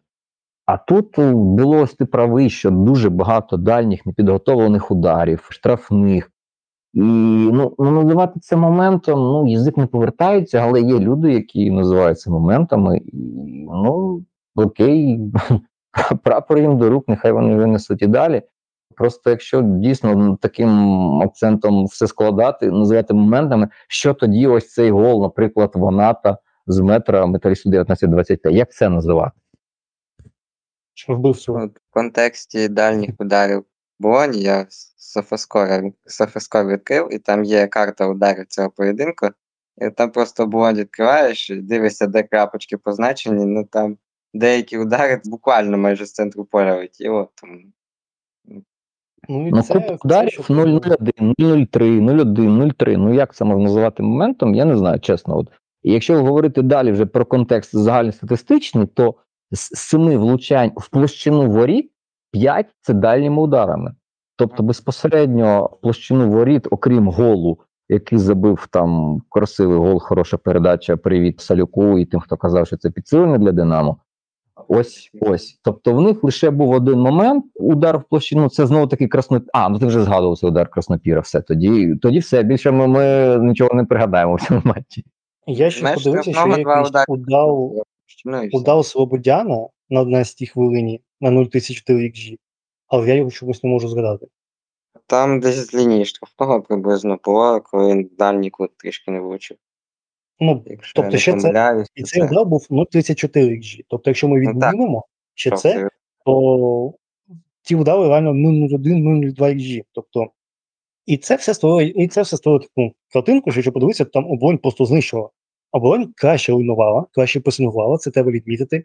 А, як вони були фізично підготовлені. Ну, Тобто- це, до речі, правда. Це, це на підтвердження твоїх слів. Якщо ми звикли, що Чорноморець може накрити, затиснути, то в цьому конкретному матчі у балоні 17 високих повернень. Високих це мається на увазі не просто на чужій половині поля, це у чужій фінальній третині. У Чорноморці, відповідно, лише 4. Тобто, в контексті того, як наскільки агресивно йшли на м'яч, намагалися підбирати, відбирати, до оболоні питання немає. Про створення питання є, ну але ми так докмахуємося про створення оболоні вже, напевно, від другого туру. Тому тут, тут, більше треба перемахуватися до Чорноморця, тому не треба його вгороджувати, бо Чорноморець реально просто. Я от ну, я, я розумію, що в наступному турі вони переможуть Динамо з рахунком 3-2, продемонструють фантастичний футбол, створять купу моментів, але от сьогодні вони відпочивали, їм де ж не потрібно їхати назад в Одесу. Вони ж увесь цей тиждень в Києві знаходяться. Бо спочатку оболонь, потім буде. Так, це ж це ж другий матч в Києві буде поряд, тому вони зараз в Києві. І завтра, післязавтра почнуть тренуватися знову. І 3-2 записуйте, це буде третій, третя поспіль перемога їх з таким рахунком. До речі, так, що до пресингу додати хотів, що Чорноморець насправді ж то ну, всі знають, що це одна з найкращих пресингуючих команд в Україні. Вони дійсно вміють це робити, але в них великі проблеми, коли них, їх починають пресингувати. Згадайте перше коло і матч з рухом в Одесі. Коли от Угу, рух uh виграв, але ну, він просто знищував оболонь своїм пресингом. Тому оболонь кажу. Слухайте, тому не дивно, що якщо взяти топ-5 за кількістю е, помилок, що закінчилися ударом по воротах, то там ви побачите і Салюка, ви там побачите і Єрмакова. І це знову таки це ось прямий наслідок того, що ось те, що ми говорили про Шахтар. Люди намагаються грати коротко, навіть там, де можна лупанути пиром вперед. Бо все ж таки є установка пройти пресинг, відрізати групу пресингу і там відкрити собі можливість для атаки. І ось це, це що викликає певним чином повагу з мого боку до Григорчука, бо вони дійсно намагаються навчитися ось цьому механізму, алгоритму, щоб потім його використовувати. Але як побочний ефект, що коли це не працює, вони все одно продовжують натикатися ось на цей тук-тук на цю стіну. І тут е, так само, можливо, не так глибоко це було, бо якщо порівняти, наприклад, з Шахтарем, то я вам то й говорив, скільки 49% передач Шахтар викатав, ви- викатав у своїй власній третині. Тут у Чорноморця 29%, тобто все-таки трішки вище. Але якщо просто порівняти те, що було в фінальних третинах, то і в Чорноморці Шахтаря по 16% передач там, тобто лише в центрі поля, трішки вище, можливо, Чорноморець підіймався, але він там застрягав, застрягав там з кінцями просто і, і губив все, що можна було загубити. Бо більшість, більшість втрат, а ось саме в центрі вже ось доходячи до центральної лінії. Ну, Чорноморець сам тиснути вміє, але під тиском сам погано грає. Такий. І так, треба ще відмітити таку цікаву тенденцію, що Самсона і Єде опустили на правий фланг захисту. Я так розумію, що він давав оце просування. Тобто, що я так розумію, що Путря не, не мав би. Якщо подивитися, бо на початку це було видно, що Єде десь поряд з Шаповалом завжди знаходився. Тобто і Єде повертався, Єде як Глізман, Єде Ти його з правий не плутаєш, то точно був є. Це був Єде. Тому сім- 70-й номер, я впевнений. Це був він. Окей. Ось я полу карту відкрив і їде. Це дійсно так, він дуже багато. У нього найчервоніша точка це якраз на фланзі в центрі поля. Тому він там прям тусувався довго. Це таке було цікаве рішення. Я, ну, напевно, щоб компенсувати відсутність путлі його просування або щось таке, але таке відбувалося. І голи, які прийшли, тобто перший гол це Володимир Салюк вирішив, що сьогодні Івана Купала, тобто йому те, буквально треба було не стрибати, і він би цей м'яч виносив. Тобто, Він ще якось так, він же підстрибнув. І чи це- Ну, він просто побачив, як помилився Михавко, і він вирішив підтримати хлопця, щоб е, його там не з'їли собаки після тої помилки у матчі проти металіста 19-25. І він вирішив виконати щось схоже, щоб якось перекрити вектор, щоб більше говорили вже про нього. Так що до, добра душа, добра душа. Салюк реально, от, йому треба буквально нічого не робити, і він би цей м'яч вибив. Але ну нехай. І Краснопіл забуває знову ж таки один з найпростіших голів в своїй кар'єрі. І все круто, здавалося б, нарешті оболонь не створила, обоє просто дочекалися, поки Чорноморець помилиться, забиває круто, але Чорноморець вирішує, що треба пограти футбол футбольний менеджер і забиває гол зі стандарту. Тобто завжди у футбол-менеджері це майже завжди це голи зі стандарту такий факт, що зазвичай саме така шара залітає, коли ти там, ну, умовно, коли ти там давиш, давиш, то стандарт це твій головний гол. І тобто супер подача від Алагімяна, супер удар від Штогрина. І один-один. І знову ж таки, Чорноморець, ну, моменти Чорноморця, які були в цьому матчі, це було то, до удару не доходило. Тобто зазвичай не вистачало останнього передачі. То там закидка не є, де в останній момент у нього знімають м'яч. Єде піддає в розріз на кого там не пам'ятаю, чи де був шпон, чи кузик, не скажу точно, вбивають м'яч в останній момент. Тобто були підходи, саме підходи чорноморці мені подобалися більше. Їх було доволі мало, але там було, що от зараз ми розіграємо і буде небезпека. Оболонь не створювала, тому от реально цей матч це підсумок, що оболонь наруйнувала і дочекалася помилки, а чорноморець в забив перший момент, який створили, скористався стандартами, знайшли цей гол. Тобто, сказати чесно, ну, хоч, хоч стріляйте в мене, але я не вважаю, що оболонь прям заслужили, заслужили на перемогу в цьому матчі. Вони заслужили не пограти, це 100%. Вони знищили все. А крім цього, ну не знаю. Просто і коментатори, як Михайло казав, і студія, там просто еякуляція була у людей від гри оболоні. Я не розділяю, чесно. Тому я агітую людей встановлювати Тіндер, бо дійсно, щоб ось такого не було, щоб не переносити якісь свої внутрішні переживання потім на футбол і не, починати отримувати задоволення там, де його немає. Бо ну ось реально, якщо подивитися і згадати, скільки ось XT настріляло Динамо, очікуваного гостроти від передач, там один Буяльський зі стандартів на 1,75 настріляв. А тут у Болоні лише 1,5. Тобто Буяльський своїми передачами зі стандартів, ось цим розрізним пасом на Шапаренка, ось цим іншим спробом передачі, там короткими на чужій половині, він більше створив гостроти, більше загострив, е, він покращив ігрову позицію для атаки сильніше, ніж уся оболонь разом взята. У болоні там 1, 1, 1,5, якщо округлити. Тобто, це ж викликати ось таке, щоб дійсно захоплення, таку бурхливу емоцію. Я, от чесно, теж її не до кінця зрозумів. Ось навіщо прям такий аж ажіотаж навколо цього здіймається, бо не виглядало все ж настільки прямо, аж, щоб аж, аж ось так. Дійсно, треба відзначати, що оболонь була не схожа на себе ось звично, що вона була не настільки вертикальною, як, як ми звикли це бачити. І що там трійку захисників зіграли, це теж важливо. Бо... Так, так, так. Це теж важливий фактор, і Суханов реально побігав трішки на фланзі, бо спочатку, коли цю схему дали, дали і намалювали, ну було так якось незрозуміло, що це така за схема, чому це Слободян, типу, другий нападник, а Суханов на фланзі, типу, бігатиме. Як це можливо, і Грисьов і Мединський на одному фланзі одночасно. Але потім пізніше виявилося, що дійсно це дуже схоже, дуже схоже на типу натяк на 4-4-2, і в принципі. Е, Вони зіграли в контексті того, що це щось нове, і це незвично для оболоні, це не надто вертикально і ну просто тиск. Просто як до цього ставитися? Як ставитися до того, як, наприклад, Динамо не забило ще голів, але після того, як почалися всі кутовий за кутовим штрафний, а як не штрафний, так знову кутовий. Ось просто як, як до цього ставитись? Якщо там хоча б були спроби ударів у Микавка, Попова, там якісь відскоки підбирали, знову подавали то в Болоні воно так досить розрізнено все було, і дійсно ну, це настільки захоплення. Ну я теж не зрозумів з таких яскравих емоцій і, коментатори після матчів студії. Зараз якраз прорекламую про ЛТБ, воно мене фоном завжди йде. Тому я там певно через декілька днів вже ну, вивчу, просто тексти, що коментатори говорили впродовж матчу, зможу просто згадувати так рандомно. Ну тут я теж не побачив, чим можна так захопитися, але оболонь була симпатичнішою в контексті більшої цілісності. Тобто, все ж вони руйнували, і хоча б трішечки щось там натяк, якийсь на створення. Бо у Чорноморця навіть на створення натяку не було. І руйнували геть жахливо. Ну, Тут Так. повністю погоджуюсь. І ще про Штогрина хотів сказати, що йому 20... він же ж в цьому сезоні свій перший гол в УПЛ забив, а людині 25 років. І ми- пам'ятаю перед сезоном, що багато хто говорив, що Алафіренка треба якось замінити, що Чорноморець без нього важко буде. Ну от Григорчук знайшов ким замінити, причому, напевно, одним з найменш очевидних варіантів. До речі, так. До речі, так.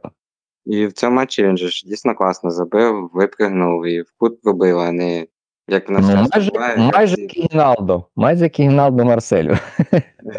Ну, дійсно, бо в нас же як часто, що або захисник, або нападник на кутовому випригують і б'ють по центру по центру воріт у воротаря. А тут а, дійсно людина направила, зрачив в дальній кут.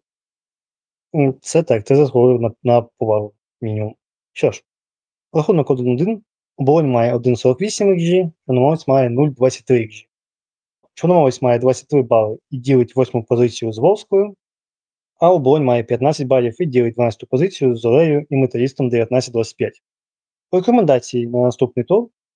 Перше, це, звісно ж, Шахтар Кривбас. Це вони грають навіть у пізньому слоті, тобто навіть я, я Ганьба, зможу ганьба тобі, ганьба, ганьба тобі. Ось тобі ганьбу. Перше треба починати з матчу Динамо Чорноморець, бо він гратиметься раніше. Ну. Ми Зрада, зрада. І ще ми на, на початку випуску. Колос рух. вже розрекламували колоси з рух. От, от. А тепер вже говори про свій Шахтар. Бо ти ми зрозумієш, що ти фанат Шахтаря, але не всі, як ти фанати Шахтаря, тому починати треба з Ну, інших матчів. Я фанат Кривбаса. Ну, давай так. Я, я фанат, коли Шахтарю погано. Тому, Ай-яй-яй. е, тому я маю дуже серйозні підозри, що там буде щось дуже цікаве, тому що якщо Шахтар буде як за як проти Олександрії, Кривбас. А він буде, а він буде. Може, можеш не сумніватися, що він буде. А знаєте, я вас зараз наговорив, і тепер у Чорнобая заберуть акредитацію на матчі Шахтаря. Ну, я навіть не сумую. Е, що ж. Він не дуже але так. хотів. Динамо Чорноморець це вже таке класичне для УПЛ протистояння, тому що буде точно буде якась заруба, неважливо в якому стані Чорноморець. Ми не знаємо рахунок точний. 3-2 буде рахунок. Ставимо на дубль Штогріна, бо Штогрін заб'є. Ставте на те, що Штогрін заб'є, це, це. Штогрін проти Динамо, що речі, забив взагалі перший гол. Тому це треба закрути, Е, за, закрутити історію.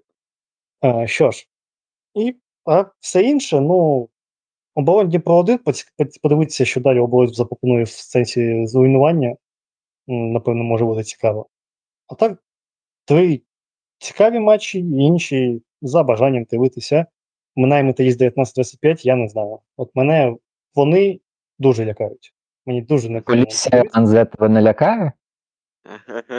Я вірю в ЛНЗ, я вірю, не знаю, в Долуба, але це мене А як тобі? ВВ, нормально. Що ж, напевно, це все. Будемо закінчувати. Нагадую вам про донати. Всі посилання, які потрібні, будуть в описі. Підписуйтесь на сторінки цього подкасту, підписуйтесь на наших спікерів і дивіться ОПЛ з нашими рекомендаціями чи без них. Слава Україні! Героям слава!